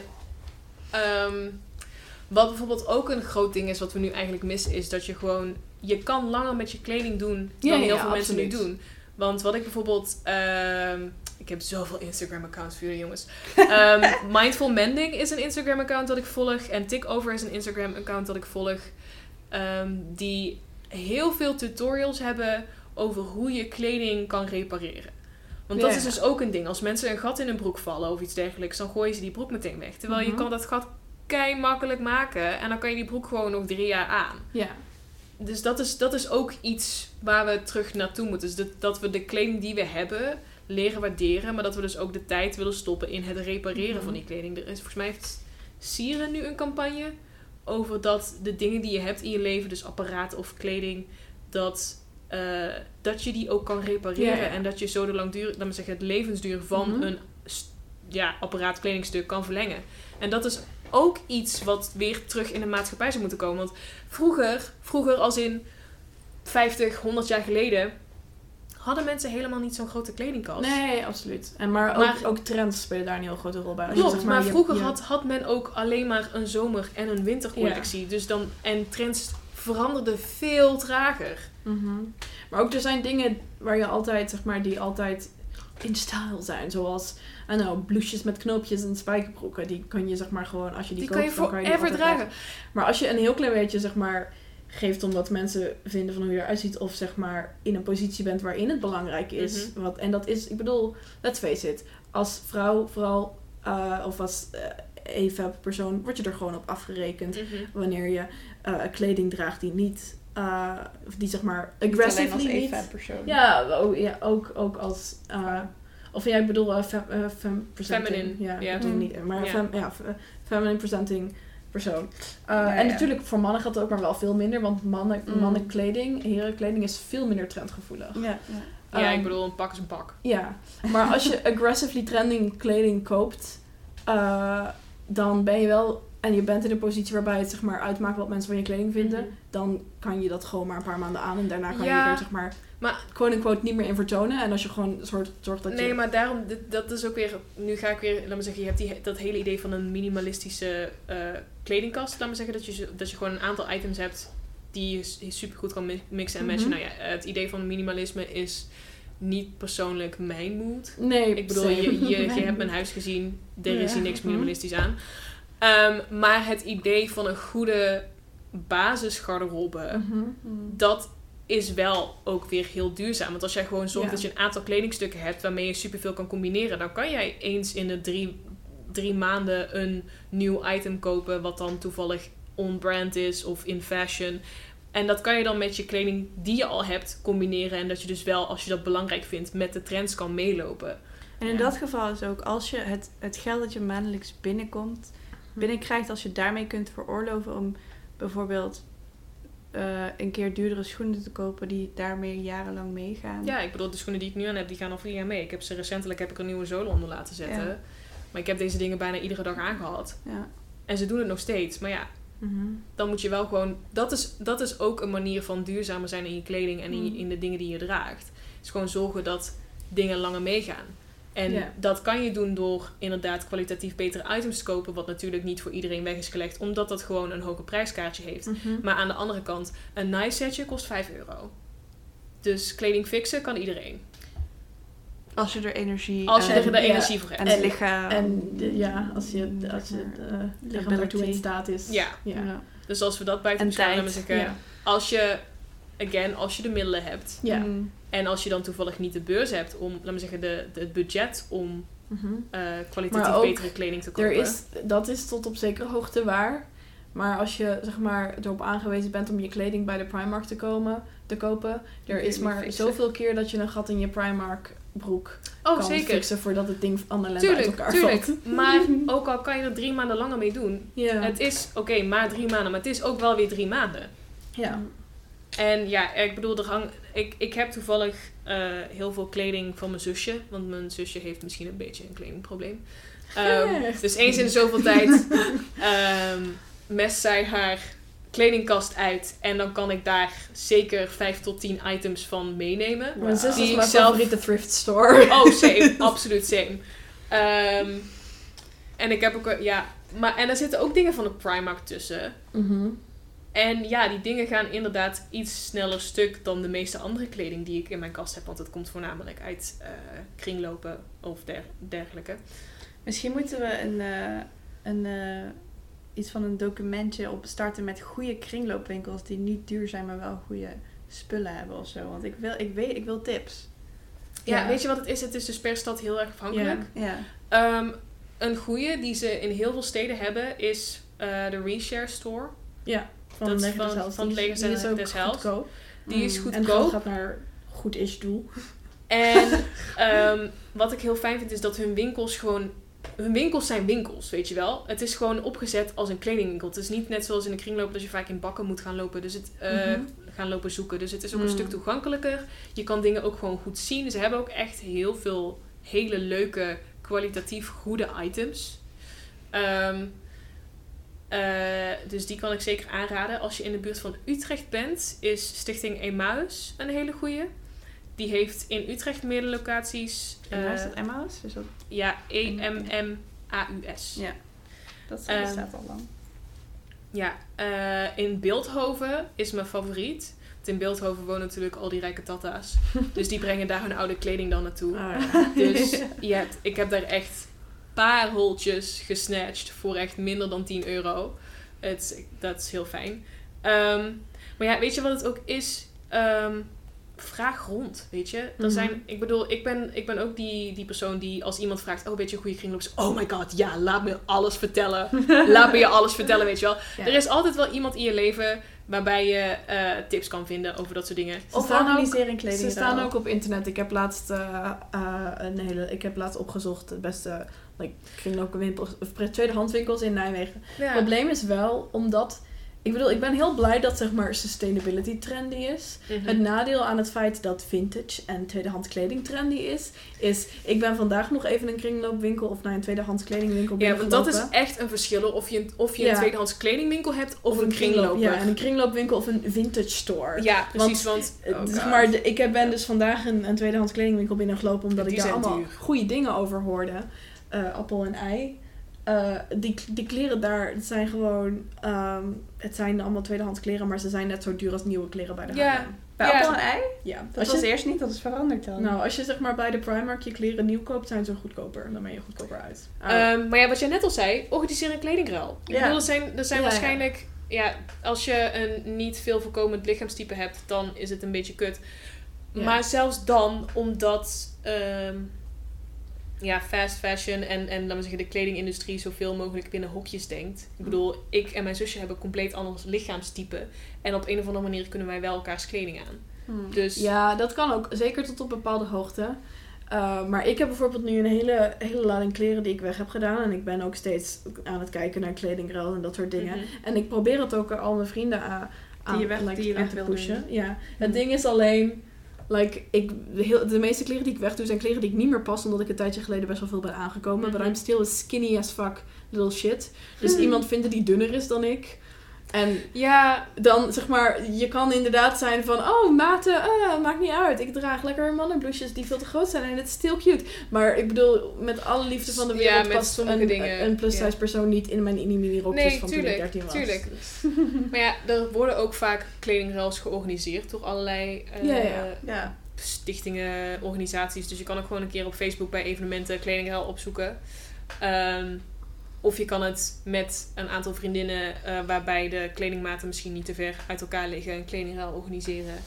Dus er zijn allemaal hele, er zijn een hele hoop verschillende manieren waarop je ook met een kleiner budget, Mhm. eh, dat, dat is denk ik het enige waar we dan echt over kunnen spreken, Ja, toch ehm, maar het is wel, zeg maar, ook met een kleiner budget inderdaad. Maar dat maakt het niet per se toegankelijker. het ik maakt het niet makkelijker. Als dat je ben zeg ik maar met je voor, eens. voor woensdag even snel een nieuwe outfit voor je sollicitatiegesprek hebt, dan ga je niet even naar een kledingruil. Tuurlijk, maar als je dan op dat Hmm. moment een notitie maakt van oké, ik moet dus blijkbaar meer professionele kleding in mijn kast Mhm. hebben. Dan kan je, want dit, ik bedoel, eh, ik, ik heb, laat me zeggen, een crappy kutbaantje on the side. Maar dat is ook geen vetpot. Mhm. Maar ik krijg, ja, het, laat me zeggen, ik krijg het ook voor elkaar. Dus ik denk dat, laat me zeggen, niet eh shade naar ehm, andere mensen toe die dan geen tijd of iets dergelijks hebben. Maar laat me zeggen, als je student bent, heb je meestal wel de tijd om erin te steken. Wat? Studententijd? I don't know her. In ieder geval meer tijd dan een Ja. bijstandsmoeder met drie kinderen. Ja, absoluut, ja, absoluut. Ehm, en er kan altijd iets in jouw situatie zijn waardoor je dat niet hebt. Mhm. Maar eh, in dit soort situaties wil ik ook het weer niet, hoe zeg je dat, te gemakkelijk maken om voor mensen te zeggen: Oh ja, maar ik heb geen tijd. Oh ja, ik heb geen geld, dus ik doe dat niet. Iedereen Nee. kan wel. Dat is natuurlijk nog steeds niet de kern van het probleem. Maar als Nee. jij als individu wil bijdragen aan het verbeteren van het klimaat, dan Ja. zijn dit manieren waarop je dat kan Ja, doen. absoluut. En dat is ook inderdaad als je dat, als je dat wil en als je daar de middelen voor hebt. Maar de reden dat ik steeds eh terugpush op Mhm. de dingen die zegt, is dat omdat ik sowieso wil waken voor sweeping statements. Mhm. Eh, zo iedereen kan dit of wel, dat soort Ja. dingen. Omdat, eh, ja, we proberen intersectioneel te zijn. Natuurlijk. Maar daarnaast, ehm, ja, ik weet niet of je het woord lifestyle of de, de term lifestyle politics. Nee, ik niet bekend mee. Dat is zeg maar het. Want het wordt heel veel gebruikt vanuit government en ook vanuit, ehm, vanuit like marketingcampagnes Mhm. en zo. Om de, de v- verantwoordelijkheid voor het oplossen van het klimaat, van Bij mensen klimaatcrisis te leggen. bij individuelen te Ja. leggen. Zodat de- ook echt zodat. eh zij door kunnen ja, zodat ja. multinationals door kunnen Ja, gaan. want Hun. Dus inderdaad, er zijn dingen die je als individueel kan doen. En als je daar middelen voor hebt, doe het absoluut. ja, Helemaal goed, fantastisch. Alle kleine beetjes helpen. Maar, we willen ook Ja. grote beetjes. Ja, Dus, en ook zeg maar, soms willen... Soms, soms wil iemand met een minimaal inkomen ook een dagje shoppen. En Tuurlijk, ik bedoel, tuurlijk. een dagje shoppen voor de lol is eigenlijk voor iedereen af te raden. Maar je kan niet zeggen, eh, zeg maar, het is, het is niet fair om dat van mensen weg te nemen. Terwijl mensen die een dagje shoppen bij Reformation kunnen betalen, dat nog wel gewoon mogen. Snap je? Ja, nee, absoluut. Vind ik helemaal dat je gelijk in hebt. Dus het is ook wel goed dat je dat benoemt. Ehm, maar ja, het is gewoon meer... Want ik, ik zie ook best wel vaak mensen die dan zeggen van... Ja, ik wil wel iets aan het milieu doen, maar ik heb het idee dat, dat me dat niet lukt om Mhm. deze, deze, deze reden. Er zijn heel veel manieren waarop je dat wel kan doen. En ik heb ook het idee dat ehm, bijvoorbeeld mensen die op, met een krapper budget moeten leven, op heel veel manieren al veel duurzamer zijn. Omdat ze waarschijnlijk ook veel langer proberen te doen met de dingen die ze hebben. Omdat Ja, ze en veel minder vaak boterkuipjes bewaren om hun eten in, in te bewaren en dergelijke. Dus, Ja, inderdaad, ja. Ja, absoluut. maar als ik bijvoorbeeld in mijn directe omgeving zijn toch nog wel voornamelijk studenten die dan ook wel een krapper budget hebben dan iemand die fulltime studeert. En die zie ik dan zo van, oh ja, maar ik weet niks, dus laat maar. Dat ik denk van, ja oké, sorry. De, Ja, ja, ja. we weten allemaal dat je een intelligent persoon bent, dus je kunt niet nu compleet jezelf distancieren van deze situatie. Terwijl je weet hoe het zit. Omdat het dan wat minder gemakkelijk is om een keer te gaan, laten we zeggen, iets van een shirt te kopen of zo. Mhm. En wat ook denk ik belangrijk is, is eh, alles of zeg maar, wil ik ook heel vaak zien bij vooral zeg maar, ik haat het woord, maar influencers. Eh, het is heel erg alles of niets Ja. houding. Dus zo van je bent zero waste of je doet of, niks. je, of je doet niks, inderdaad. ja. Dus- en zero, Of je doet het perfect, of je bent een heiden. ja, is zero waste. Daar is kan ik ook- niet toegankelijk. Absoluut niet tegen. Nee, nee. Ehm, maar je kan wel zeg maar, eh, je kan wel vegetarisch eten Mhm. en Je pindakaaspotten bewaren om die vervolgens te gebruiken om je eten in te stoppen. Ja, en eh I don't know, proberen om naar de kringloop te gaan. En ja, dan komt het heus nog wel een keer voor dat je onderweg je flesje water bent, je glazen flesje, glazen herbruikbare flesje water bent Ja. vergeten. En Maar je hoeft het ook flesje- niet perfect te doen. Dat is ook het hele ding, dat hele idee van dat je de perfecte eh, duurzame persoon zou moeten zijn, is sowieso bullshit. Want dat gaat nooit, want er is geen ethisch consumptie onder het kapitalisme. Dat weten we allemaal. Mhm. Ehm, maar Het is een mind... Het is ook een... Het is een mind... het is een, het is een mindset Ja, waar, het je, is- waar je die moet veranderen. Nee, het, het klinkt een ik beetje... kotste een beetje in mijn eigen mond Ja. Maar het is wel waar. Het, het is een beetje om te kotsen. Maar aan de andere kant, als je er echt oprecht mee bezig wil zijn, kan je altijd manieren vinden om duurzaam te doen. Ja. Dat is het Mhm. ding. En, En het is, ja, wat, wat ik, ik denk, er is gewoon een soort van een cultuur Of duurzamer nodig te hebben. doen. En een Ja, economische verandering. tuurlijk. Eh, het is gewoon een systeemverandering, maar ik denk, zeg maar... ehm, Basically, we need to get rid of capitalism. But in the meantime... ja, precies. En in de meantime, ik denk mindset veranderen is een stapje in de richting van cultuurverandering, Mhm. maybe, at some point. Ja. Maar ja, als er genoeg mensen op een gegeven moment vinden van... Goh, we moeten toch wel iets aan het klimaat gaan doen. En die dan op groene partijen gaan stemmen. Ondanks dat groene partijen de laatste tijd ook vrij teleurstellend zich gedragen. Ehm, ehm, geeft dat natuurlijk wel aan waar de maatschappij heen wil op dat moment. Ja. En nu zitten wij natuurlijk wel heel mooi in onze linkse universitaire bubbel. Maar ik heb ook het idee dat het toch wel een beetje aan het doorcijpelen is naar andere plekken. Ik bedoel, ik weet dat ik mijn ouders ook, ook zover heb gekregen om een week, eh één keer of twee keer in de week vegetarisch te eten. En ehm, mijn ouders houden zich ook bijvoorbeeld... Mijn, mijn moeder stuurde me laatst een berichtje en ik werd daar zo gelukkig van.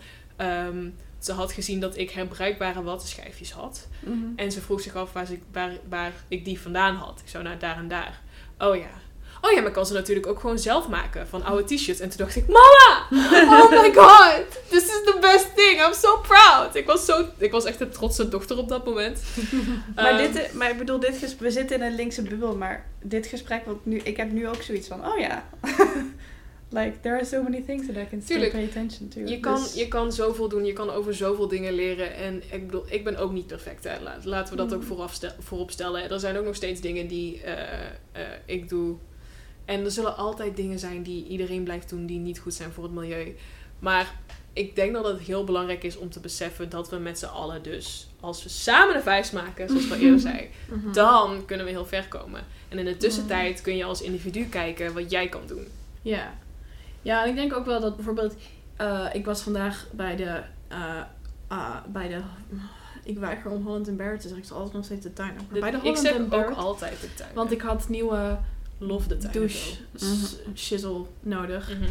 En toen heb ik een solid shower thing gekocht. eh, wat ik daar nog niet eerder heb zien liggen. Mhm. En dat is absoluut zeg maar omdat, omdat mensen allemaal obsessed zijn met Lush. Mhm. eh, dat nu zeg maar het kapitalistische monster zelf ook iets heeft van oh people like ethical stuff we're gonna make more of it en daar moet je ook wel heel kritisch op zijn natuurlijk want greenwashing ja a daar hebben we het ook nog niet over gehad, maar maar misschien is dat voor een andere podcast. ja nou ja heel kort gezegd eh, er zijn heel veel ik bedoel sustainability is hip dus er zijn heel veel bedrijven die zeggen van oh als we nou gewoon een groene sticker op ons ding plakken en zeggen dat het allemaal heel goed voor het milieu is dan gaan mensen het kopen want dat is hip en vaak is het dan allemaal niet zo Mhm. duurzaam maar eh, ik denk ook wel dat bijvoorbeeld eh, oprecht ethische bedrijven meer zichtbaarheid krijgen Mhm. op een moment. En ook eh, ja, gewoon meer in de markt komen te liggen Ja. doordat.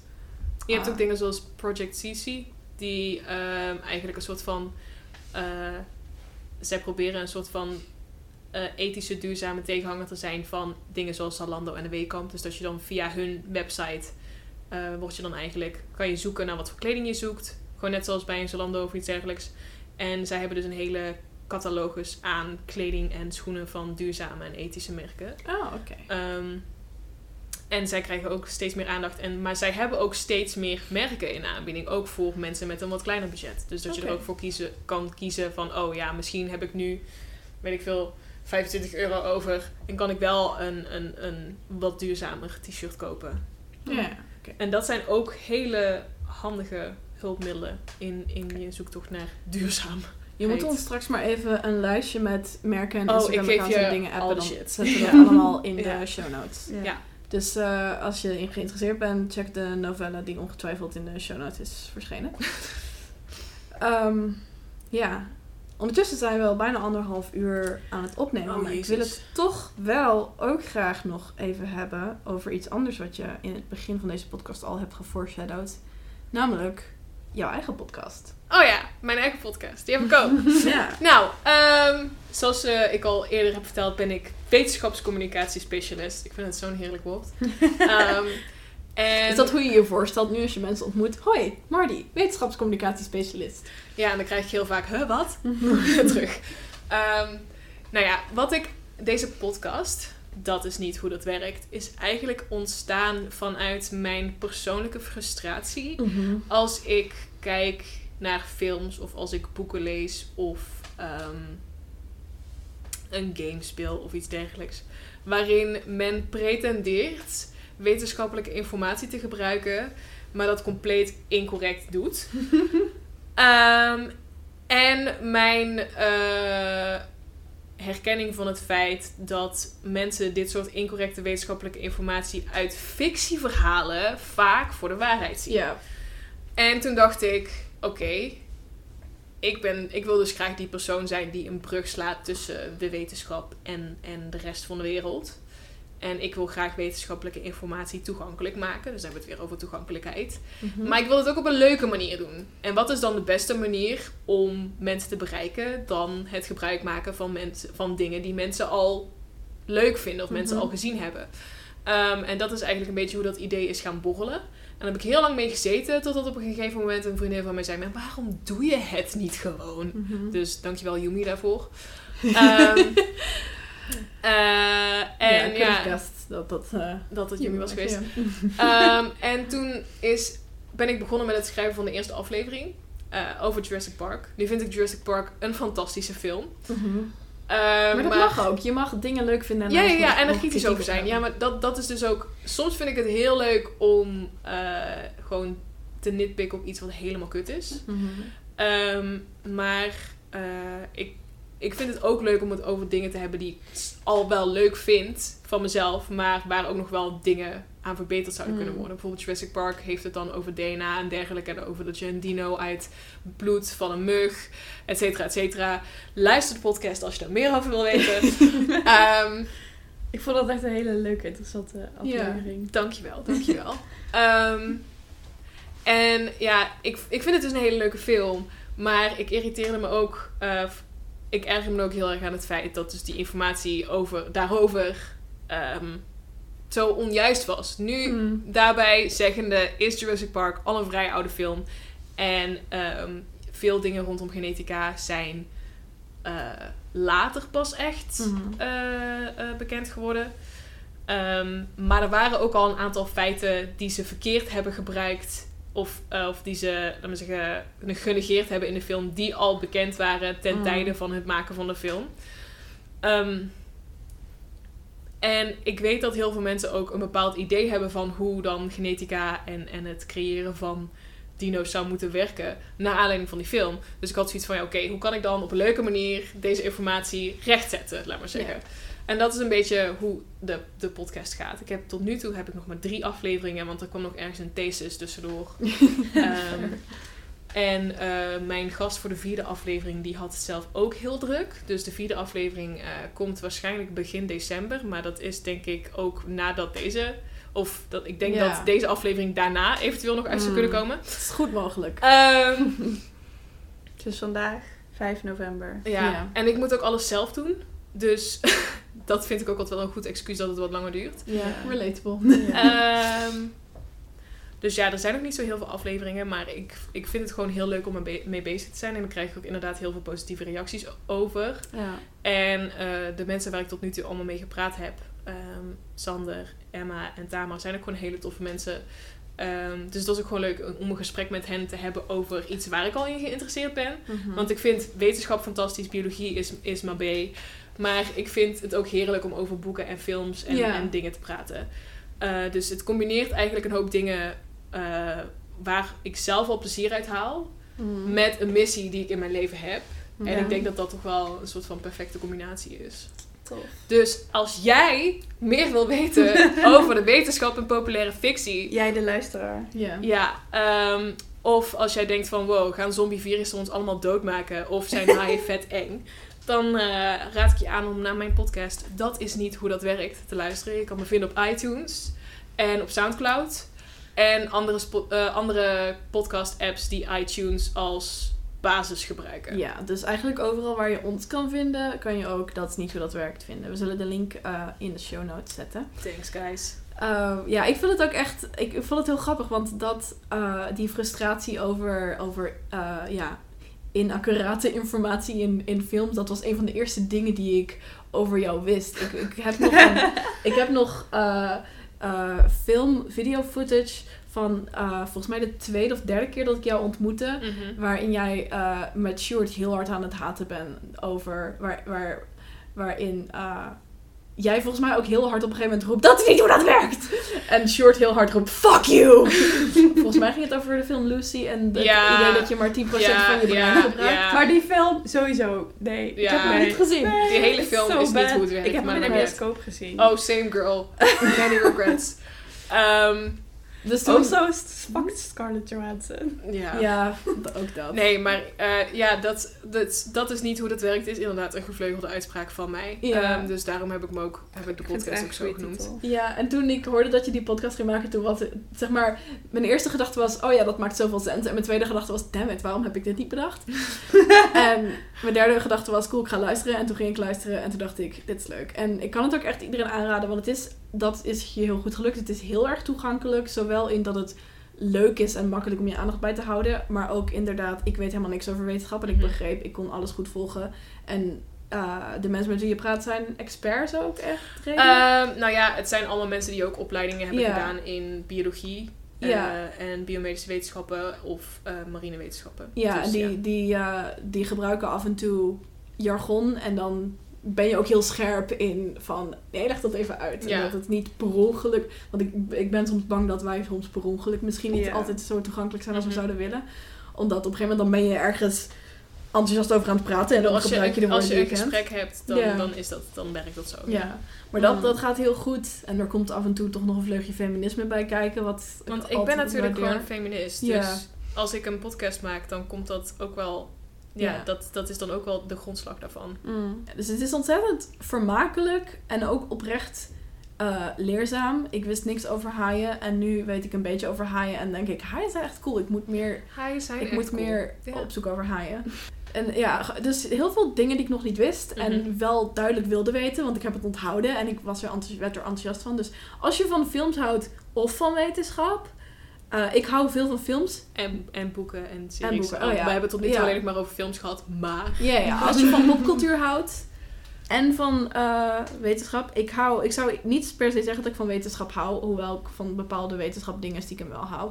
Maar, ik, Wetenschap, het kennis over wetenschap is ook belangrijk Ja. voor je burgerschap. maar zeg maar, dat is niet wat ik zou zeggen als deel van mijn identiteit. Nee, snap ik. Eh, maar dat komt denk ik ook omdat heel veel wetenschap aggressively niet naar mij toe gemarket wordt. en dit Nee. is wel. Ja. Maar ik hou wel heel veel van popcultuur. Maar als je van één van die dingen houdt of allebei, dan ga je dit leuk vinden. Ik kan misschien wel een Mm, kleine spoiler geven voor het onderwerp van de volgende aflevering. Ja. Yes. Die is Eh, misschien al uit tegen de tijd. Maakt niet uit, maar we gaan het alsnog doen. You heard it here first, but maybe last, folks. Ehm, dat gaat over zombieschimmels. Zombie-schimmels? Zombieschimmels. En hoe is dat anders van zombies? Ehm, nou ja, we hadden het in aflevering 2 hadden het over zombievirussen. Mhm. En zombievirussen zijn niet echt een ding. Zombieschimmels daarentegen zijn wel een ding. What? okay, so the robots aren't gonna kill us all. Global warming isn't, well, it's probably gonna kill us all, but fungus is gonna kill us all. Apparently. Ja, nou ja, eh, schimmel en klimaatverandering gaan hand in hand. Dus, Mm, eh, of course they do. Ja. Can't wait to be murdered by zombie schimmels. Dus eh, als je wil weten hoe dat werkt, luister naar mijn podcast. Ja, ik wil weten hoe dat werkt. Dus ja. Ja, dat is niet hoe dat werkt is eh, heel leuk. Ik zou zelfs bijna wel zeggen dat het misschien wel een van mijn favorites is. Oh, Deze smooth transition. Damn. maar we hebben ook nog andere favorites. Ja, ehm, zal ik maar beginnen met mijn Yes. 3 miljoen podcast? Yes. Oké, eh, nou, ik denk als jullie deze podcast leuk vinden, met deze, deze feministische podcast, dan heb ik nog een andere feministische podcast voor jullie in petto, namelijk Damn Honey van eh, Nidia en Marilotte. Eh, ik heb het net ook al een beetje tegen de twee zoutdames verteld, maar hoe deze podcast is ontstaan is eigenlijk eh, een boek van een of andere influencer, I don't know. Sexy but tired. Tired but sexy but tired. Of sexy but tired but sexy. Ik weet niet meer precies. jammer, want voordat je zeg maar, het verhaal erachter vertelde, de titel Tired Oh, but Sexy but Tired, dacht Ja. ik, I relate. En, en dat boek, volgens mij was het Sexy but Tired but Sexy. En dat hele boek gaat er eigenlijk over dat, dat je je altijd zo goed mogelijk moet presenteren. Eh, maakt niet uit wat er aan de hand is, want mannen. Dat is, en dat is heel kort door de bocht. I maar dat is, dat is eigenlijk waar het op neerkomt. I En, no longer ehm, relate. De twee vrouwen die Damn Honey maken, hebben toen een dag lang geprobeerd te leven volgens de regels van eh, dat boek. En dat lukte natuurlijk niet, want het sloeg helemaal nergens op. Ehm, en zij hebben als een soort van een reactie op dat boek een, een feministisch pamflet geschreven. Waarin eigenlijk staat van, yo, je moet gewoon doen waar je zin in hebt. Want we zijn hier niet voor de mannen, we zijn hier voor onszelf. Hot take. Doe waar je zin in hebt. en naar eh, aanleiding van dat pamflet zijn ze eh Damn Honey begonnen. De podcast over shit waar je als vrouw van deze tijd mee moet dealen. Is de, de eh, sub... Tagline. Dit is de tagline. Ehm, en ze hebben ook... Iedere aflevering hebben ze het over een specifiek onderwerp. Dus ze hebben het bijvoorbeeld ook over duurzaamheid gehad, over fast fashion. Ze hebben het ook gehad over vrouwen en autisme. Ze hebben het gehad over ehm, eh, ja, intersectioneel feminisme als in racisme en eh, feminisme, hoe die dingen eh, elkaar overkruisen. Dus zij zijn meer een soort van topic-based podcast, Ja. Hmm. gebaseerd in feminisme. En eh, ik vind de twee eh, presentatrices, presentatoren, whatever, ook gewoon echt, ze zijn heel leuk om naar te luisteren. Ze hebben hele toffe interactie en eh, ze ehm, hebben ook echt hele toffe gasten die ze uitnodigen. Dus dat is zeker een aanrader. En dan heb ik er nog één. Dit is, Damn Honey is een Nederlandse podcast trouwens. Mhm. Ehm, en dan heb ik nog een Engelse podcast voor jullie in petto. En die heet Stuff You Missed in History Class. En dat is een, een podcast waarin twee vrouwen ehm, eigenlijk iedere aflevering over een stuk uit de geschiedenis hebben waar jij nog nooit over hebt gehoord. En vaak zijn dat dan ehm, ja, verhalen over hele coole vrouwen uit de geschiedenis. Ik heb over heel veel vrouwelijke eh, wetenschappers of vrouwen die aan de wetenschap hebben bijgedragen geleerd via hun podcast. Dus dat vond ik super waardevol. Ehm, ze hebben het over misschien wat zwartere verhalen uit de geschiedenis waar je niet als wit persoon in een witte maatschappij over gehoord hebt. Ehm, ze hebben het soms ook over hele leuke dingen. Ze hebben met, in oktober hebben ze altijd een Halloween episode waar ze het hebben over, eh laten we zeggen, ghost stories of, Cool. of mythes. Eh, dus er komt van alles aan bod. Eh, ook deze twee presentatrices zijn echt hilarisch met elkaar. Ik vind ze echt heel leuk. En als jij geïnteresseerd bent in geschiedenis en wat meer van ja, andere eh, tijdperken of andere eh, geografische gebieden buiten Nederland eh, wil leren, dan is dit ook zeker een goede aanrader. Nice. Cool. Ben benieuwd. Gaat in mijn podcastlijst. Ja, ik heb ook een podcast. En dat is een podcast waarin mensen, twee mensen ook kritisch zijn over ding- iets waar ze van houden. Ehm, en dat zijn... Het is een Harry Potter podcast. Another Harry, Harry Potter podcast. En het heet The Gaily Prophet. Eh, het is ontzettend queer. Really? Twee- With that title? Would have thunk it?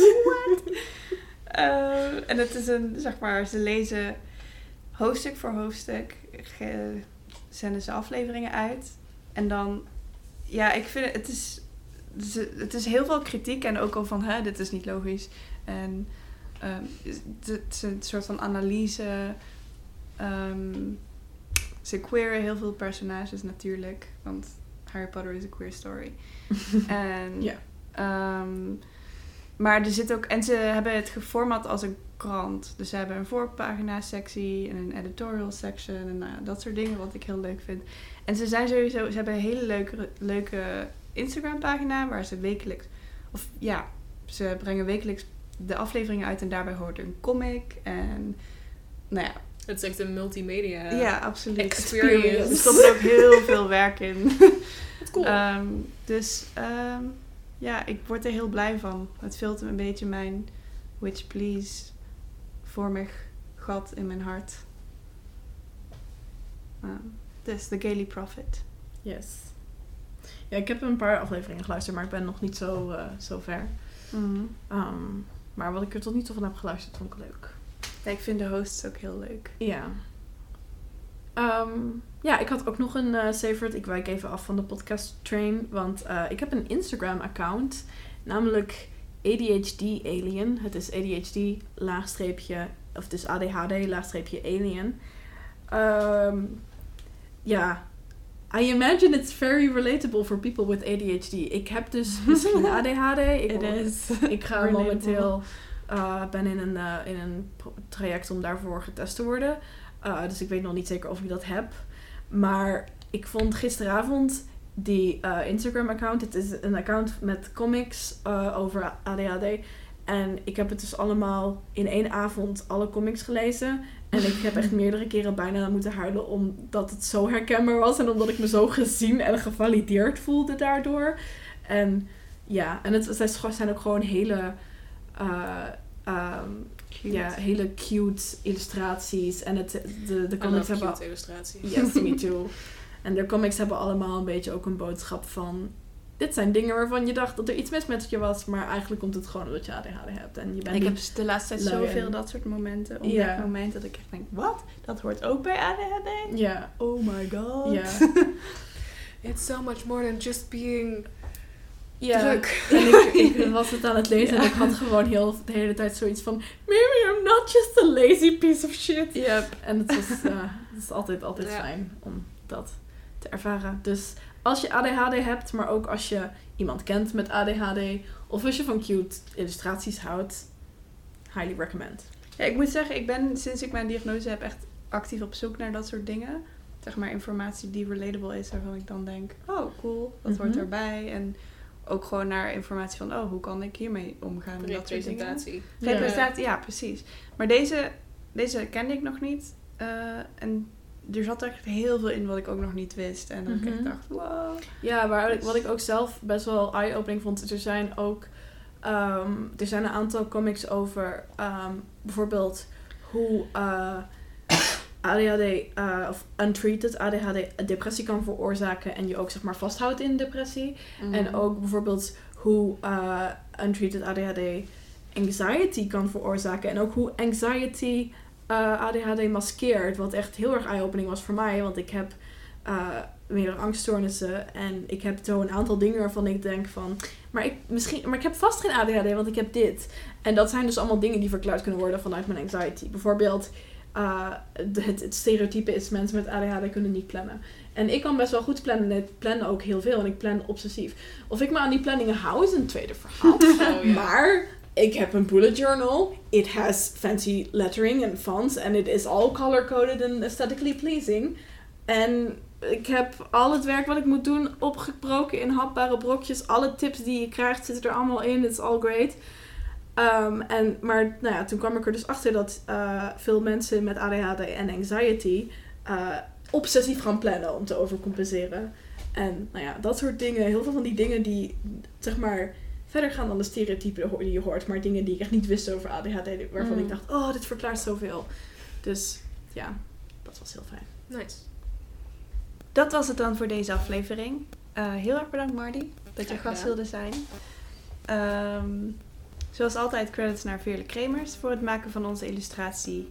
Eh, check haar uit op donsveertje.tumblr.com of donsveertje.deviantart.com. Ehm, check out ook onze Patreon. ehm, waar je ons vanaf 1 dollar per maand, dus minder dan een euro per maand, kunt supporten. Ehm, support ons ook. Dan, eh, dat komt ons, de kwaliteit van onze podcast zeer ten goede. Als je daar de resources voor hebt.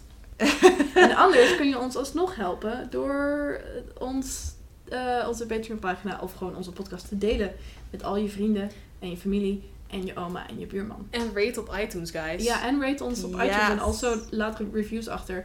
Also, Want- rate mij op iTunes. En- En, laat reviews achter. Ja. Dat is niet hoe dat werkt, ook op iTunes. Ja. Ja, dat zouden, zouden, zeg maar, dat zouden we niet alleen heel leuk vinden. We zouden het echt heel leuk vinden om jullie reviews te lezen. Dus please, please, please. Maar also, mensen kunnen ons daarvoor daardoor vinden. Maar also, we zouden het heel leuk vinden om te weten wat, je, wat jullie vinden.